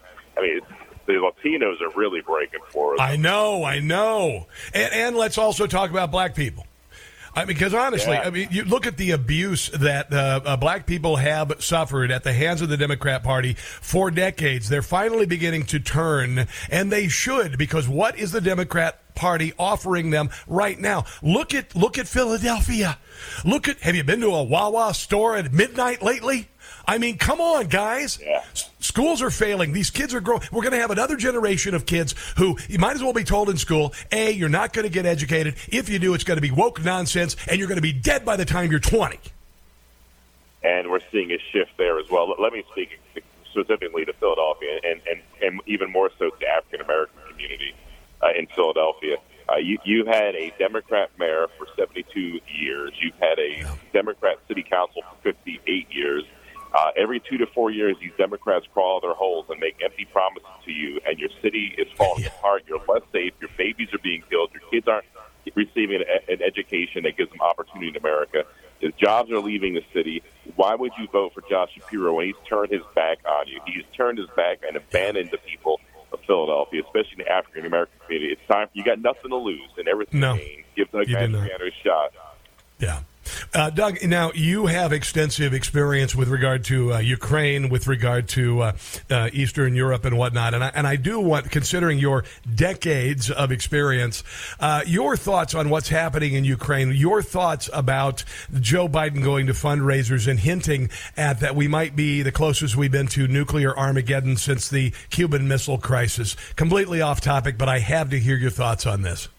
No, thank you. I mean, I've worked with Soviet Union in early years and, and in Russia after the collapse of the Soviet Union, so it is one of my areas of expertise at the strategic level. You know, first off, commenting on Joe Biden going to a fundraiser, uh, alluding to the fact that this is the closest we're going to be to a nuclear war since the Cuban Missile Crisis in 1961, and then going to his beach house home for a three-day uh, vacation. Are you freaking kidding me? Uh, yeah. What? I mean, so first off, the guy is an embarrassment, and Vladimir Putin and no one else takes seriously. This is why we have this problem. I will note that under Donald Trump, old Vlad, the impaler, you know, he, he- uh, behaved himself for four years. The only four years he's behaved himself since 2007, and uh, because he saw strength and he saw somebody he respected. Uh, we're on a perilous path. I, I don't, I don't, you know, Putin is kind of boxed in. The, the Ukrainian army is is pleasantly surprising so many people uh, in their ability to push back to this massive Russian ground force. Uh, I'm, I'm waiting to see what Putin does next. Yeah. Are you uh, are you concerned? I mean, you've got the federal government spending three hundred million dollars on countermeasures for um, for radiation poisoning. In New York City, they're running PSAs for the first time since like the early '60s about the possibility of a nuclear attack. Um, what do you what do you have to say about it? And, and like I said, I trust you more on this than, than anybody. Certainly more than Joe Biden. Yeah, uh, you know, the Democrats have to live off of fear, and they have to live off Ah, of yes. crises. So I think this is another crisis that they're generating here to get out the vote. Yeah. Um, let me uh, ask you this. Um, we found out yesterday during the trial of uh, Igor Danchenko yesterday that the FBI attempted to pay Christopher Steele a million dollars to uh, convince Congress and others that the Russian dossier was legit. What do you have to say about that and what should happen to any FBI personnel who was involved in that? I, mean, my heart is grieved and my, my spirit is, is grieved as well over that. The fact of the matter is the Department of Justice has been weaponized and politicized. And we see this in the takedown of Mark Houskin a couple weeks ago, the pro-life counselor who was in a shouting and pushing contest with, with uh, an opponent on the abortion issue and thrown out of lower court as a misdemeanor and nothing. And then, uh, you know, we have a night raid with 30 agents coming to his house and waving weapons in his face. Uh, and this is sickening to me. This is yeah. very dangerous. People have yeah. to be fired and held accountable. We, we need to have a Department of Justice and FBI that we can trust and that's respected. And right now, there's some serious problems. Yeah, um, I, I agree completely. Um, what are you hearing on the campaign trail from people uh, when when people come up to you? What's the what are the number one, number two things that they are saying? Doug, if you get when you become the governor, this is what I need you to do. Yeah, number one is resolve the economic problem we have in our state here. People are having to choosing uh, this winter. It looks like you know between heating and eating, and uh, there's a lot I can do in that regard when I open up our energy sector and hopefully bring in uh, you know up to a upwards potentially of a hundred billion dollars a year. I mean, I can yeah. lay out my plan if people need to see it. And now we're bringing high-paying jobs, relief economically, it'll help bring down inflation. Although inflation is largely driven federally, if we make Pennsylvania energy independent and an energy exporter, we we could get a grapple on cost of living and opportunities in Pennsylvania. Number two is law and order. People yeah. want to live in a state where they can raise their kids without looking over their backs, wondering if the kids are going to come home alive or not. It's so bad in Philly under Josh Shapiro that the gravediggers yeah. say that they can't keep up with, with burying wow. teenagers. Yep, and that's this is Josh Shapiro. You you can't you can't keep up with digging graves for teenagers. In Philly. Dear God in heaven. Philadelphia, it, it, it's time to, it's time for a change. It's time to have a fighter, somebody who served your country all his life, who's not all talk, who cares about you and cares about our Constitution and the future of your kids. And that's Doug Mastriano, and I'll have your back. And Philadelphia is the seat of our democracy. That's where it all happened. And and right. gosh, we got to save America's city. We've got to save uh, democracy. We've got to save the state of Pennsylvania. For God's sake, if you if you're near Pennsylvania and you don't go there in the fall, you're out of your mind. It is a, it's absolutely gorgeous state. Doug, one final thing: How can we, outside of the state of Pennsylvania, support you in your campaign and become warriors for you in the last three weeks of this campaign? Thank you, Rob. And, and that's how we're being kept afloat here is donations from across the nation from patriots like you and me. Uh, go to DougForGov.com, donate online, sign up to be a volunteer. You don't have to live in Pennsylvania to volunteer, but, but we really do need money so we can keep running ads. Yeah. Hey, one other thing, how did that um, um, the the rally with Trump? I, I don't think I talked to you since the rally for Trump. There, that must have been something else. That was a blast. Oh my god, the energy was so uh, electrifying in the room that he called up my wife and I afterwards, and he was so excited. He, he said Melania watched; he was all pumped up about it. I love it. I love it, brother. I, I wish you Godspeed and God bless, and I hope that you will become the next governor. But we cannot stop fighting. We cannot believe anything the left is throwing at us about about fake news, about fake polls. I do believe there is an energy to your campaign, and, and I believe it's going to propel you. Uh, Doug for Gov, that's Doug, and then the number four, and then gov.gov. If you can help out financially, please. Money is what it takes because money's flowing in from all over the world to support your opponent, right? The Democrats get it. Hats off to them. They understand that the path to the presidency is through Pennsylvania this year for 2024, and, and they're doing it. You know, I don't, I don't get why the national level organizations don't really understand on the Republican side. So it's up to the people to decide now. And America, we need your help in Pennsylvania. All right. This is the most important race in, in the nation right now. Yeah. It is. It is. Doug, I wish you the very best, and I hope to talk to you at least a time or two before the election. Uh, best of luck in your. Where are you headed today, by the way? You're heading to Philly, right? Or no, no, Pittsburgh, right? Yeah, we're heading in the direction of Pittsburgh. We have an event up in Butler, and then an event close to Pittsburgh, and in Pittsburgh City tomorrow. All right, man. Take care of yourself, okay? Tell everybody we said hi. We wish you the very best, okay? Thank you, Rob. God bless. All right, very good. There you go, guys. It's uh, Doug Forgov, Doug letter four G U uh, uh, G O V dot com. Help him out if you can because you cannot be a doubter. You cannot go into this negative. We are in a war right now, okay? We are on a war footing. If you go into battle and throw your hands up, you're not going to win the battle. Let's take a break. You're listening to The Rob Carson Show.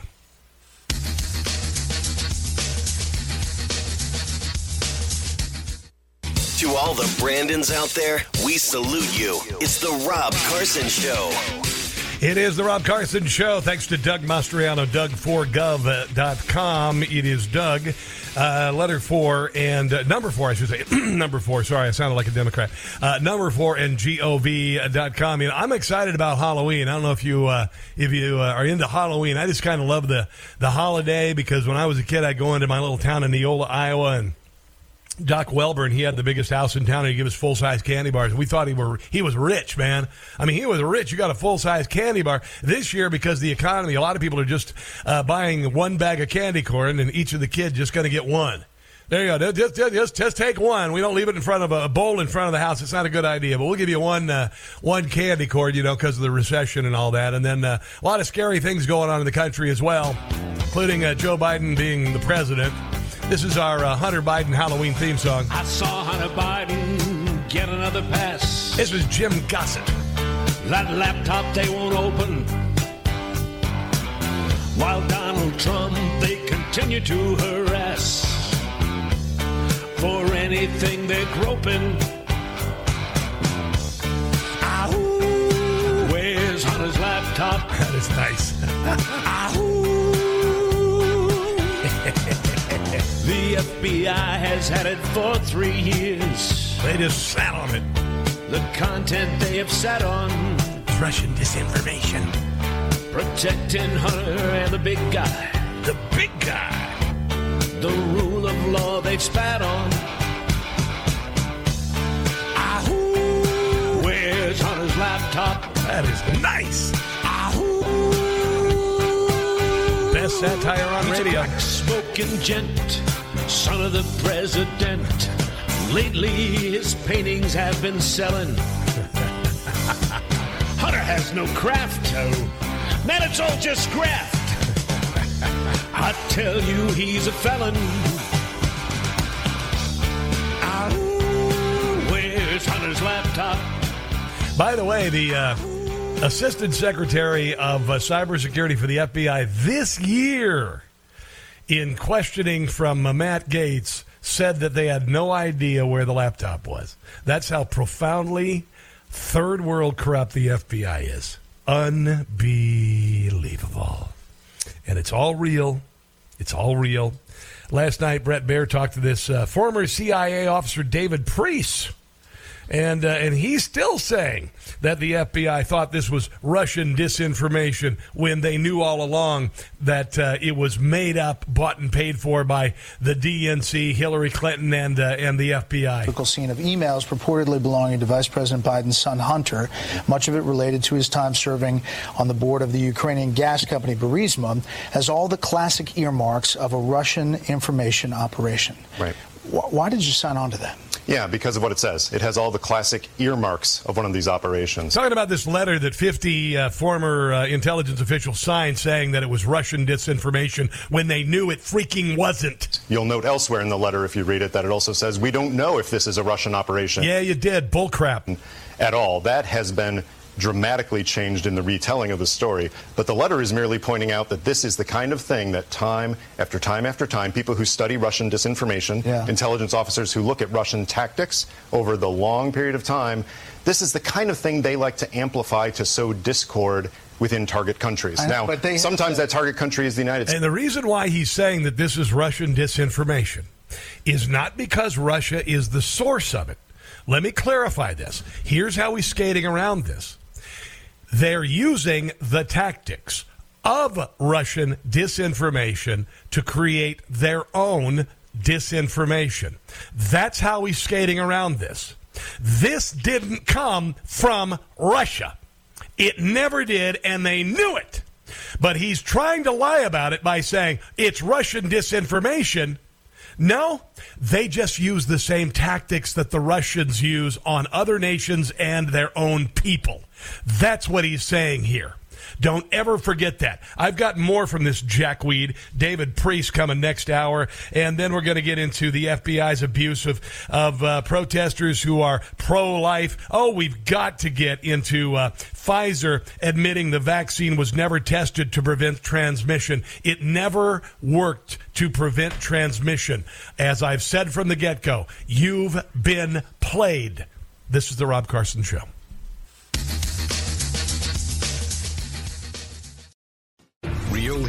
Heroes. Real conflict. Real threats. Real heart. Now there's a place America gets its news. No agenda. Just the facts. Newsmax. Real news for real people. They called us deplorables. They shut down our country. They say our thoughts are disinformation.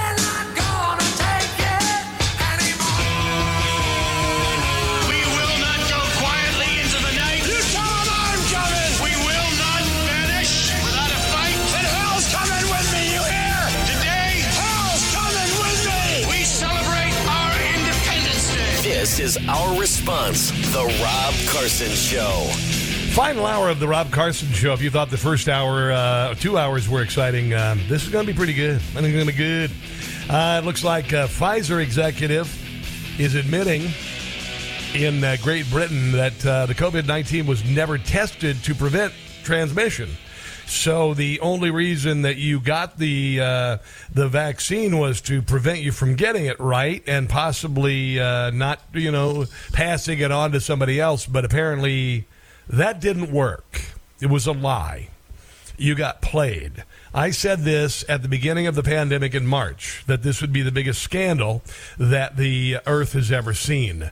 It was played up for an election year. It's been played up ever since. It caused untold destruction uh, socioeconomically to our children, among other things, and uh, and it never had to happen. And I stick by it even though all the while I have been called a purveyor of misinformation and disinformation. Before we do that, I have a couple stories I want to comment that uh, might be might be top of the mind for you. so Troy Aikman is facing backlash after making a sexist quote "take the dresses off" comment following controversial roughing the passer call during the Chiefs game against the Raiders. Now, apparently, there's a lot of uh, discussion about uh, uh, roughing the passer calls this weekend, and the uh, you know basically saying that oh, what are stu- quarterback snowflakes? Come on, man, take a hit. You know, that's cool. I get it. I get it. But uh, uh, Chris Jones of the Chiefs sacked the regulars, regulars Raiders QB Derek Carr before landing on top of him. Jones was flagged after the play, nearly cost Kansas City the job. And then, uh, so uh, basically, you know, it's like you hear that expression, uh, uh you know, uh, throws like a little girl. Well, you know, honestly, uh, I, I get t- I get tired of that because I had a little girl, and honestly, you know, it's it's worse when you see you know people behaving like morons, and you ever use the expression "the throw whatever like a little girl." It's an insult to little girls. You know, it is. But anyway, here is uh, uh, uh, Troy Aikman said, My hope is the competition committee looks at the next step of meetings and, you know, we take the dresses off. And of course, he is, uh, Troy Aikman really needs to uh, find a non misogynistic way to critique the call besides take the dresses off. You know, no. Uh, masculinity isn't toxic. And, and I, you know, honestly, and I really don't think most women are upset about this. My wife was like, Well, yeah.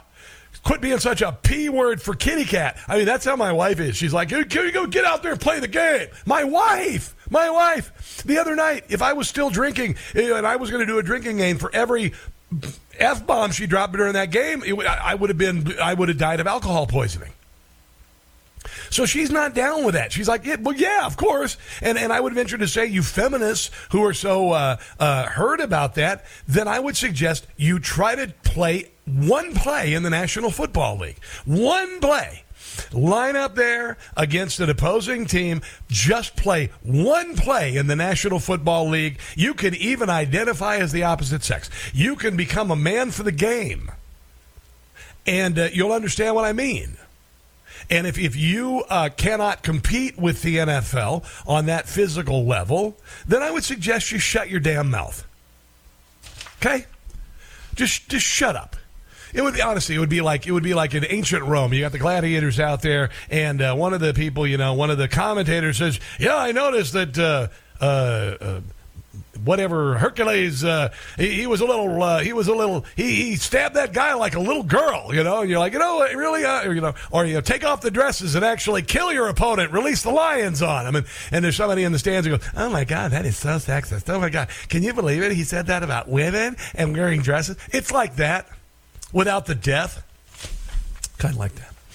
Uh, Raiders Davante Adams, by the way, being investigated by police after uh, knocking his photographer over. He was just being a D word. He was uh, leaving the field. He was frustrated and just decided to take it out on an unarmed photographer, knocked him down, sent him to the hospital. Um, and uh, Adams is 6'1, 215 pounds. In case you didn't know, if you've ever been near a professional football player, uh, they are superhuman in strength. There's no doubt about it. Um, when I was at my physical best, I was uh, 30 years old or so, and I could open my workout with uh, uh, two plates, 225, and I could do it about 21 to 25 times. Then I'd add 50 pounds. So that was, you know, I would have gotten my arse handed to me in the NFL, being able to bench press 350 pounds. Uh, and so uh, the, these these human beings are superheroes. This guy apparently is being charged with assault and should be in, char- charged with assault. There's no no room for this at all. No room for this in the NFL. I don't care how frustrated you are. I don't care what kind of apology you offer. Offer uh, otherwise, if you did this to someone on the street who was unprepared for a fall and pushed them down, unless you were a Democrat in uh, New York City or Philadelphia or Los Angeles or San Francisco, uh, you'd go to jail and you wouldn't uh, be released on bail the next day like they do in the aforementioned cities. So uh, no, no, uh, no time for that nonsense. By the way. Oh, DC Comics, and they've uh, they've announced they were going to end their woke Superman, son of Kal-El. Now, in case you didn't know, um, the son of Kal-El. And this isn't about being homophobic. I could give a rat's behind if uh, comic book characters are gay. I, who cares? Eh, eh, eh, I don't care. Come up with a new comic book character. Call him super gay guy. You know, whatever. I don't care. But they tried to do this to Superman, and uh, it did a face plant because people don't care about. It. They don't want to be. They don't think that there's any place for this nonsense. So the uh, series written by Tom Taylor uh, was launched with great fanfare a year ago. Has not stood uh, the test of comic book sales. The uh, series will end after 18 issues, with its final new book hitting stands in December. Uh, DC's bisexual Superman, wow, who fights climate deniers. totally bombed in sales. Totally bombed in sales. The most recent data compiled by Comichron reveals that the book's third issue sold only 34,000 copies in September. Uh, that was good for the 77th best selling comic of the month. Uh, the bisexual Superman title was so bad it fell out of the top, city, uh, top selling 50 comics by the third issue, and uh, they decided to go the we, uh, the the uh, the woke thing. I'm not sure what his superpowers were like. Um, able to choose the best music at a dance club. I think that was one of the superpowers that super gay Superman did. He could he could get the best music at a dance club because honestly, if you're not gay seriously, the music's going to suck. I just I, I, haven't been clubbing in a long time, but you go to a club like that and you're going to get some great music. And then also could make uh, just whip up super gourmet coffee beverages at a moment's notice. Just I mean, boom, right there. Right there, Superman, and they could also immediately swoop into a scene and decide if the uh, if the drapes matched uh, and were an inspiration piece for the entire living room. Those are the powers that Superman had. Apparently, uh, a lot of people don't want those powers. you know, and uh, liberal enclaves are panicking over the possibility of migrants. Listen, this is so fantastic. This is uh, virtue signaling at its best, by the way. Virtue signaling at its best.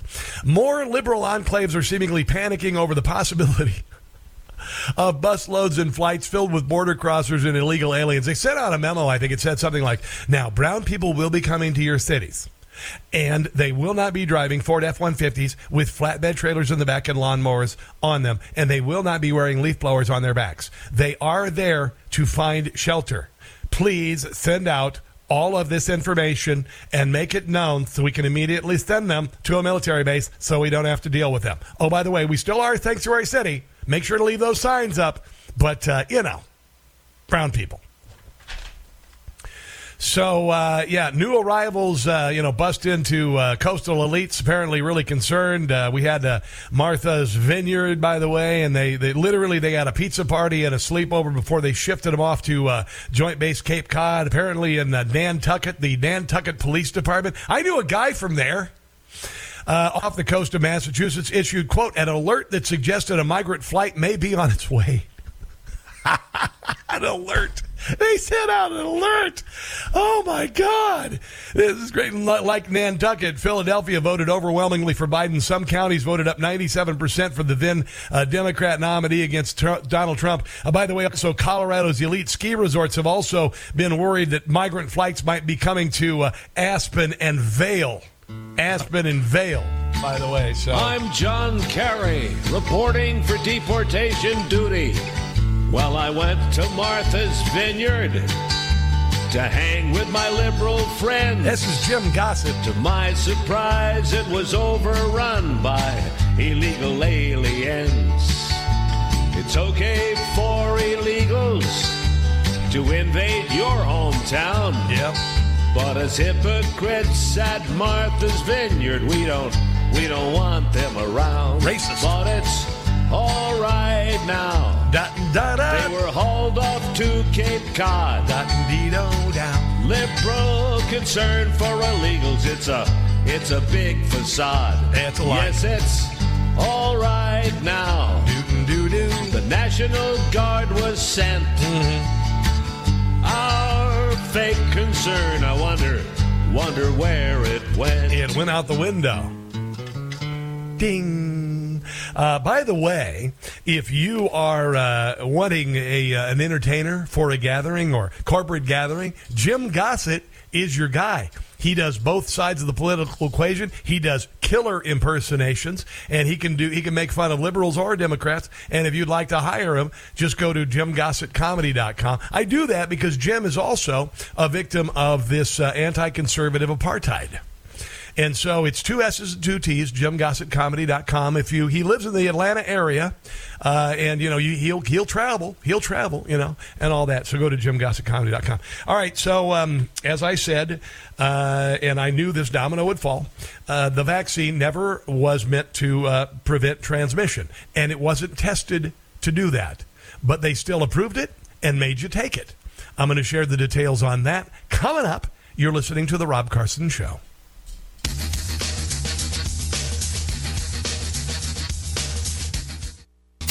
The left has been waging a war on America for decades. That's not right. It's not fair. And we're quite simply not going to take it anymore. Honestly, it's not fair to the world. It's the Rob Carson Show.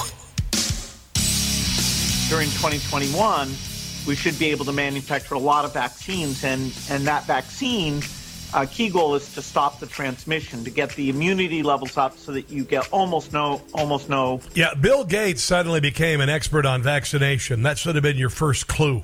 Uh, infection going on whatsoever. Everyone who takes the vaccine is not just protecting themselves, but reducing their transmission uh, to other That was a lie. people and allowing society to get back to normal. We can kind of almost see the end. We're, we're vaccinating so very fast. Our data from the CDC today suggests, um, you know, that, that vaccinated people, people do not carry the virus, don't get sick. Now we know that the vaccines work well enough that the virus stops with every vaccinated person. A vaccinated person gets exposed to the virus. The virus does not infect them. The virus cannot then use that person to go anywhere else. In a shocking admission, a Pfizer executive on Monday stated that the company did not know if the COVID 19 mRNA vaccine it developed with Bio in, uh, BioNTech would prevent viral transmissions before bringing it to the market last year. Now, uh, I've got uh, article ground, uh, ground zero for newspaper articles that I uh, had, and this is before I had the nationally syndicated radio show that you listen to every day, and I and I've kept this right here. Listen, right here, coffee stains on it. I don't know what the hell that stain is. Dear Lord. Anyway, um, uh, this is uh, a from WND World Net Daily. Shiva Ayyadurai, candidate for U.S. Senate in Massachusetts, uh, MIT PhD in biological engineering, said of the COVID virus, he said that um, uh, the coronavirus fear mongering uh, by the deep state will go down in history as one of the biggest frauds to manipulate economies, suppress dissent, and push mandated medicine ever. And I agreed with that. It was March 9th of 2020, by the way. He, uh, he, he doesn't believe the outbreak itself was a hoax, urged citizens to follow guidelines of federal and state and local governments, but uh, said it was uh, the CDC was corrupt. And now we know that's true. We know it's true, kids. Yeah. Janine Small, the president of the International Development Markets for Pfizer, testified before the European Parliament's COVID 19 committee Monday on behalf of Pfizer CEO Albert Bourla. Bourla! Bourla! Doesn't that just sound like he's a... Anyway, he was summoned by the committee, uh, but pulled out of his appointment at the last minute. During questions, Dutch member of parliament Rob Roos, a conservative and opponent of Europe's COVID 19 passports, asked Small whether Pfizer could provide lawmakers with evidence to believe the vaccine would prevent coronavirus transmission before bringing it to market. In response, Small said Pfizer did not know that the vaccine would present, prevent transmission before bringing it to market. Regarding the questioning around, did we know about stopping immunization before it entered the market? No but they didn't care because all they cared about was getting you vaccinated and governments paying for it. That's what it's all about. Left wing. I didn't get the vaccine. I didn't want the vaccine. I had a heart attack when I was 31 because I had strep throat and I threw a blood clot and I didn't want it. I was afraid of it. And I also thought that it was bullcrap. I thought the whole thing was bullcrap. I have two kids who got the vaccine. My wife uh, got the vaccine. I said, I don't think the kids need the vaccine. What am I going to say? And now I'm worried. I'm worried of my 22 year old son. I'm worried. I'm worried because there are a lot of people who are um, uh, having a whole hell of a lot of trouble. Whole hell of a lot of trouble. A lot of young athletes dying uh, as they are completely fit. There's this guy, Christopher Williams uh, from uh, Wales. Uh, he was an athlete. He stated that he suffered from uh, blood clot, brain fog, seizures, chronic fatigue, tachycardia, high blood pressure, uh, joint muscle pain, tremors, headaches, speech problems, heart palpitations, pains in his chest, tinnitus, and night sweats two weeks after receiving the AstraZeneca vaccine. Now he is classified as disabled because of the vaccine.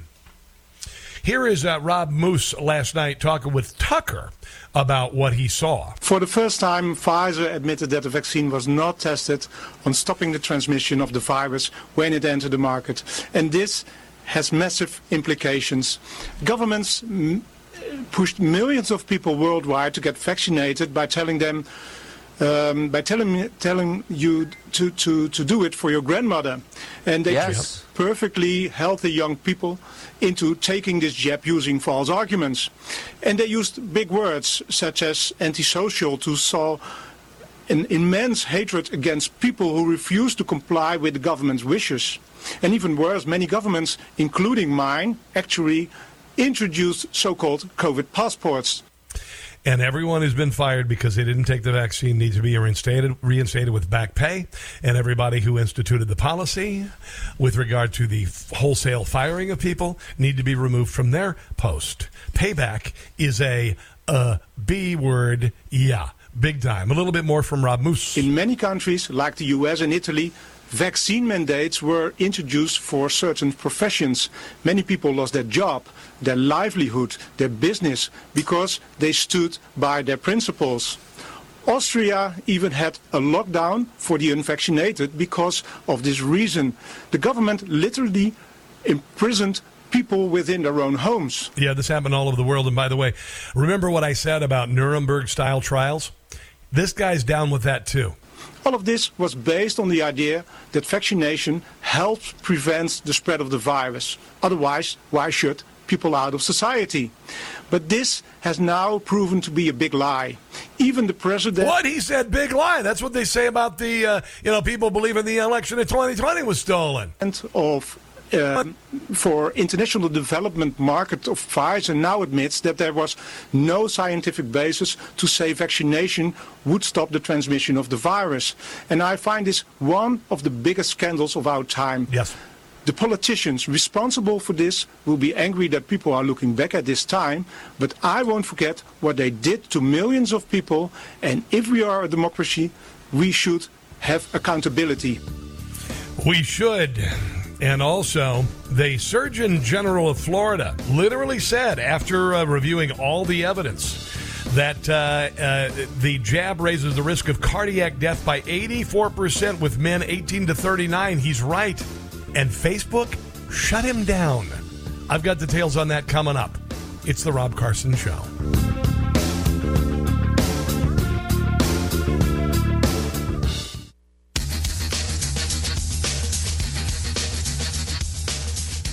If you're looking for a woke take on current events, just go back to sleep. Because you're not getting it here. It's the Rob Carson Show.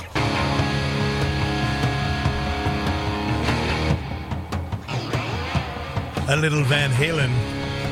I like to mix it up with some classic rock, by the way.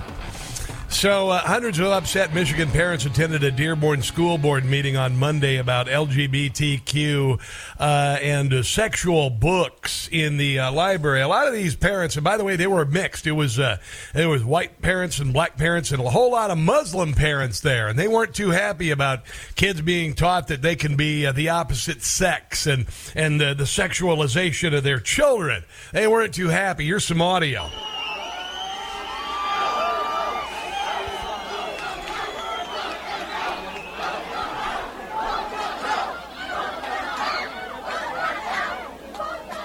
Now, um, I don't know if you knew this, but in places like Loudoun County, Virginia, where things are more genteel, the FBI just went after parents.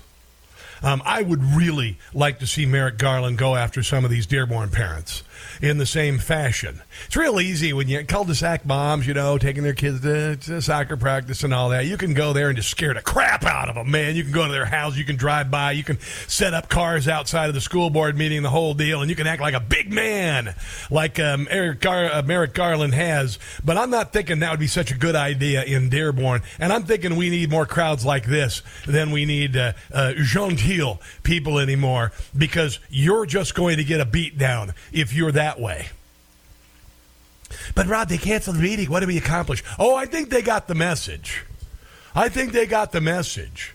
First hour Monday's board meeting reasonably calm as protesters listened to board member Adel Mozip, who admitted that some age inappropriate books were in the library, likely had fallen through the cracks. I'll just leave that alone. But claimed parents uh, had taken their frustrations too far. He commented that librarians in the district had been attacked and labeled as sexual predators. Well, normally, if you bring uh, porn into a library that's for children, you're going to get labeled that. I, I didn't know if you knew that.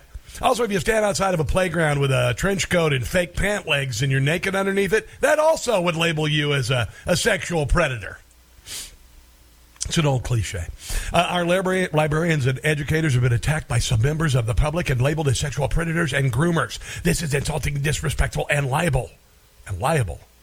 And liable, it should be libelous, by the way. This is a serious accusation. It under, undermines our educators and librarians' attempt to sexualize our children. I added that at the very end. So, uh, Wadi Yasser Aldaba, concerned parent, spoke with Detroit, Detroit News. His opposition to the books during the meeting held up a sign saying, If democracy matters, we're the majority. And honestly, it's time for this uh, nonsense to stop. To stop, stop, stop. Back to uh, the COVID vaccine. This is the Surgeon General of the state of Florida. He is a, a good and decent man. He is uh, Joseph Ladapo. And he said because uh, things like, I don't know, the COVID jab raises the risk of cardiac death in 18 to 34 year old men by 84%. It's actually been proven. It's real. The statistic exists. And there are a lot of young men around the world who are just dying at football practice or dying in their day off from being marathon runners. Here is the uh, Surgeon General, who, by the way, had been banned on social media for saying this. So I ask people sometimes who are still, he, you know, hemming and hawing about this, if this if this vaccine, if it had been known two years ago or so that this vaccine would increase cardiac deaths in young men by 84%, would they have approved it?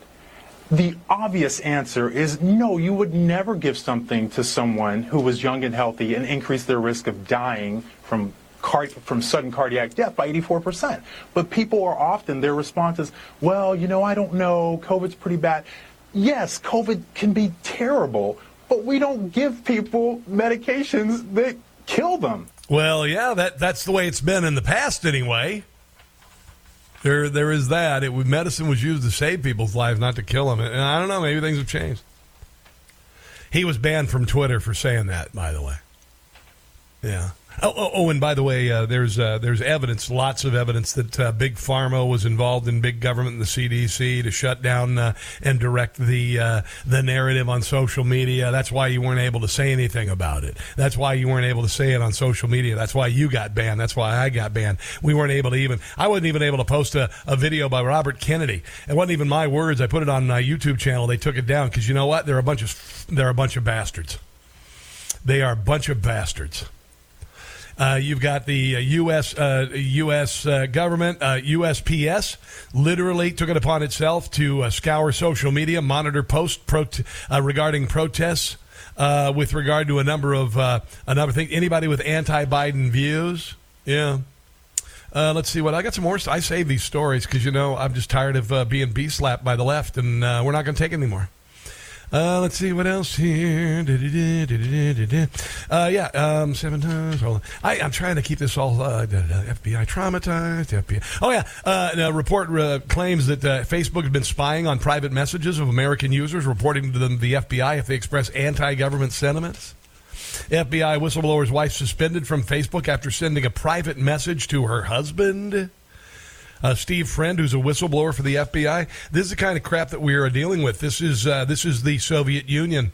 This is the Soviet Union. This is um, this is. Uh, Cuba. Uh, enemies list. Federal government backed censorship machine targeted 20 news sites. We know this. We know this, including Epoch Times, Washington Times, Fox News, New York Post, Washington Examiner, Breitbart, all of that. We uh, we are not enemies of the state. The state is the enemy of the people. Let's go to Tom in Catonsville, Maryland. I believe he's been waiting for a while. Has something important to say.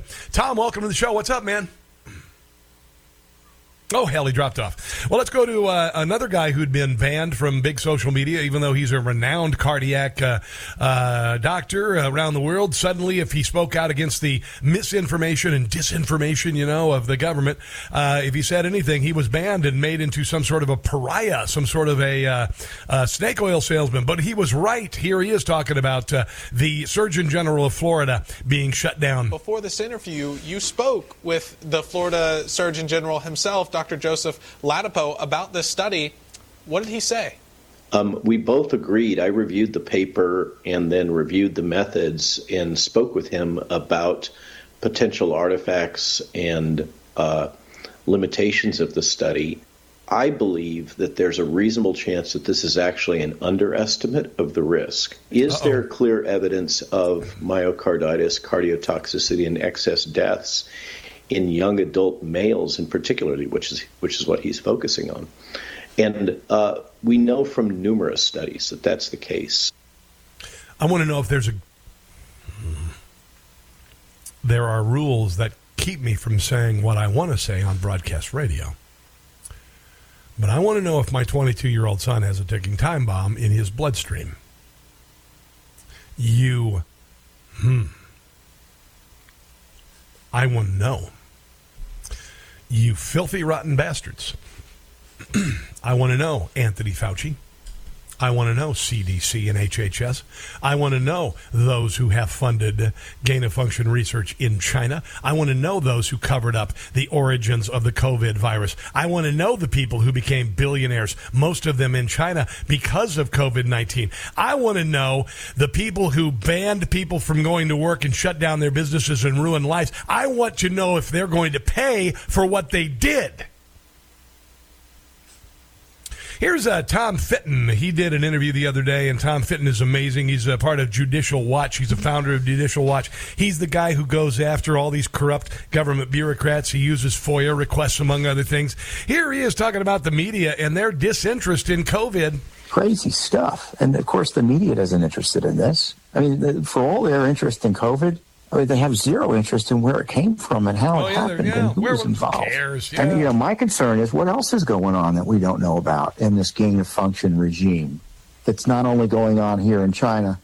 I mean, when you find out the documents that we have about what's the craziness here in the United States, you'd be like, well, for, forget about Wuhan. What's going on down in Texas? Yeah, yeah, and uh, and this is uh, Tom's uh, commentary on what he calls the Great Suppression, which is what I've been saying: the cabal of the mainstream media, big social media, the Democrat Party, big pharma, uh, the Republican Party uh, against us.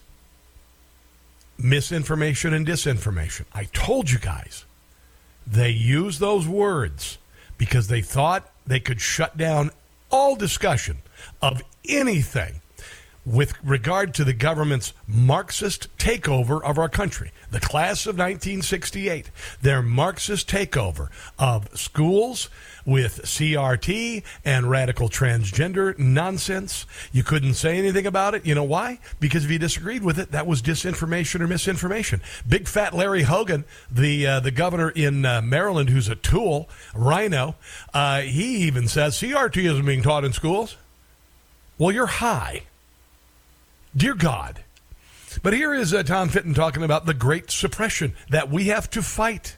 We have to fight with every ounce of our being with this. We haven't seen anything like this in terms of targeting the First Amendment. You'd have to go back probably to just before World War One and Woodrow Wilson and company when they were jailing uh, individuals. I believe that the FBI came around during Woodrow Wilson's presidency. individuals who were criticizing the government's entry into World War One and other and other issues. Uh, here, uh, this is this is a, a modern day, um, as I call it, the Great Suppression of uh, speech on the internet with the encouragement of the government, uh, our government. And all you got to do is say no. All you have to do is say not only no, but bleep no. And they will collapse like a house of cards. Doesn't mean you uh, you don't have to fight for everything uh, that you're worth, but we can turn all this around. We're going to do it on November the eighth, but you can also do it by just not not not doing what they ask you to do, saying no. Oh, and this is kind of funny. I don't know. Moderna's CEO has announced that they have a new mRNA injection that could repair the heart muscle after a heart attack. That's kind of weird. You know, because you got athletes and performers and musicians and anchors and soldiers and high schoolers and healthcare workers and random people and politicians who've been dropping because of heart rate uh, related issues because of the mRNA COVID jab. And it just so happens here comes uh, Moderna and they've got a brand new medicine to counter that. Well, isn't that kind of weird? Like, I mean, that might even, I don't know, make a bunch of people rich. Then you got China. They stockpiled personal protective equipment months before the COVID 19 outbreak, and they've been working with Anthony Fauci about a vaccine for a, an mRNA vaccine for a COVID virus years ago. Years ago, and they're going to share the profits and everything. It's like they almost had it ready to go.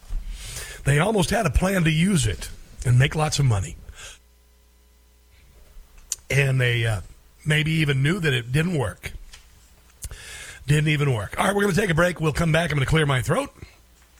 This is the Rob Carson Show.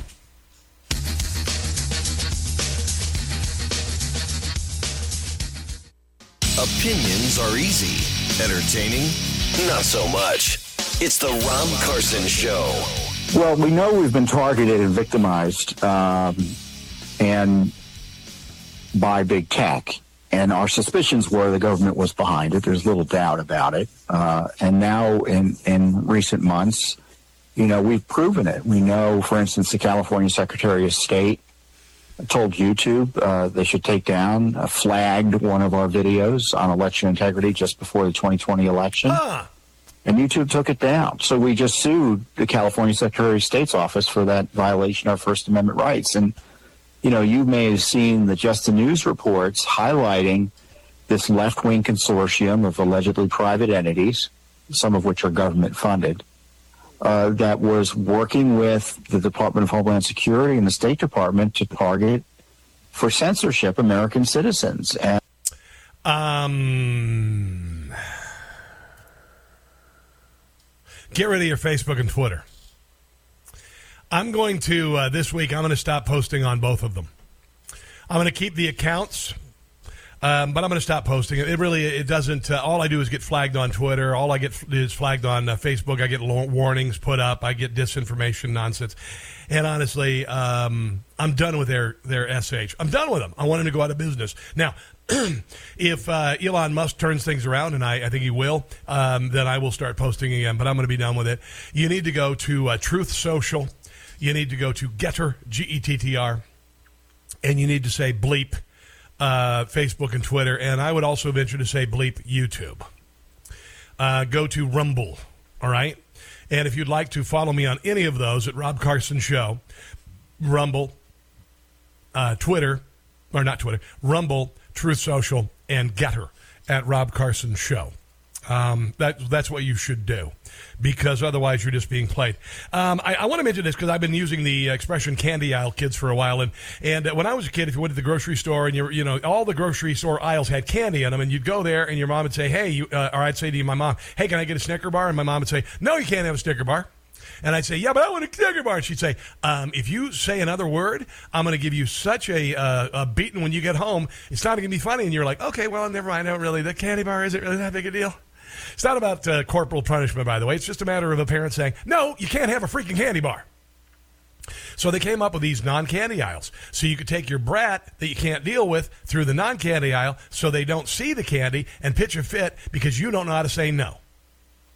And, and I've been saying that these candy owl kids have been in charge for a while. For instance, University of Florida, Florida, Ben Sasse, uh, Senator Rhino. Don't give a rat's behind about Ben Sasse, by the way. I'm glad he's going back to academia. He is uh, uh, one of the candidates for the University of Florida. And 300 Marxist children uh, threw this uh, big temper tantrum, and they said that he's anti-gay marriage, anti-transition, uh, or, or trans not transmission. He likes transmissions, I guess, but he's anti uh, whatever, whatever. And they pitched a fit and they want him fired. And if I were the president of the university now, or the board of curators, or whatever the uh, university, I would say that we are hiring uh, Dr. Sasse or Mr. Sasse to be the president of our university. If you do not wish to be a student under his tenure at the University of Florida, then we will make arrangements for your dismissal, and you can find another university. You will uh, forsake your scholarships. Um, and uh, any type of uh, financial aid that you have here at the University of Florida. But it is your choice to leave the school, and we will help you facilitate that change. Oh, yes. And for those who decide to stay here, get your asses to your classes. That's what I'd say. I'm not I'm not uh, messing around. Steve McCann did a piece in American Thinker that was forwarded to me by my friend Barbara in Baltimore, and he said America must permanently marginalize the perpetual adolescent, adolescence of the American left. Candy Owl kids. Uh, uh, the impending uh, red wave of the 2022 midterms reaches a crescendo. The irrational, irrationality, obliviousness, and immaturity of the followers of the American Marxism movement have been on display for the world to see. Foot soldiers who dwell in a state of perpetual adolescence as they profess allegiance to those few who devoutly believe in a unique amalgamation of Marxism, social Darwinism, and oligarchism, and are all presently hell bent on transforming the nation. Marxists understand that being part of the in, in crowd is really, really important to these dupes. Thus, these permanent adolescents look for guidance from the cool guys to establish what they are supposed to believe in. Now, listen to this. This is the final of this piece, and I'll share it on my social media. Currently in the United States, I said this, less than 8% of Americans identify as very liberal or essentially Marxist, and another 11% identify as liberal. Yet this small subset, 19% of Americans, dominate the culture, entertainment, education, the federal bureaucracy, most importantly, the Democrat Party. In November of 2022, 81% of Americans who do not identify with the left must begin the process of permanently defeating the radical left and their fatuous acolytes to if the nation is to avoid the precipice toward which it is heading. In other words, as I have said, we need to end conservative apartheid. The United States must not be destroyed by the American Marxists and their ad, uh, attendant gaggle of egotistical and perpetual adolescents. Therefore, the counter strategy is to denigrate those buffoons by never missing an opportunity to call them out and, above all, ignoring their infantile tactics and they have no weapons other than words and idle threats. In other words, as I've said, it's time to ridicule the crap out of them. Ridicule them, curb stomp them, make fun of them, say no. We're going to win. Let's take a break and come back and wrap things up.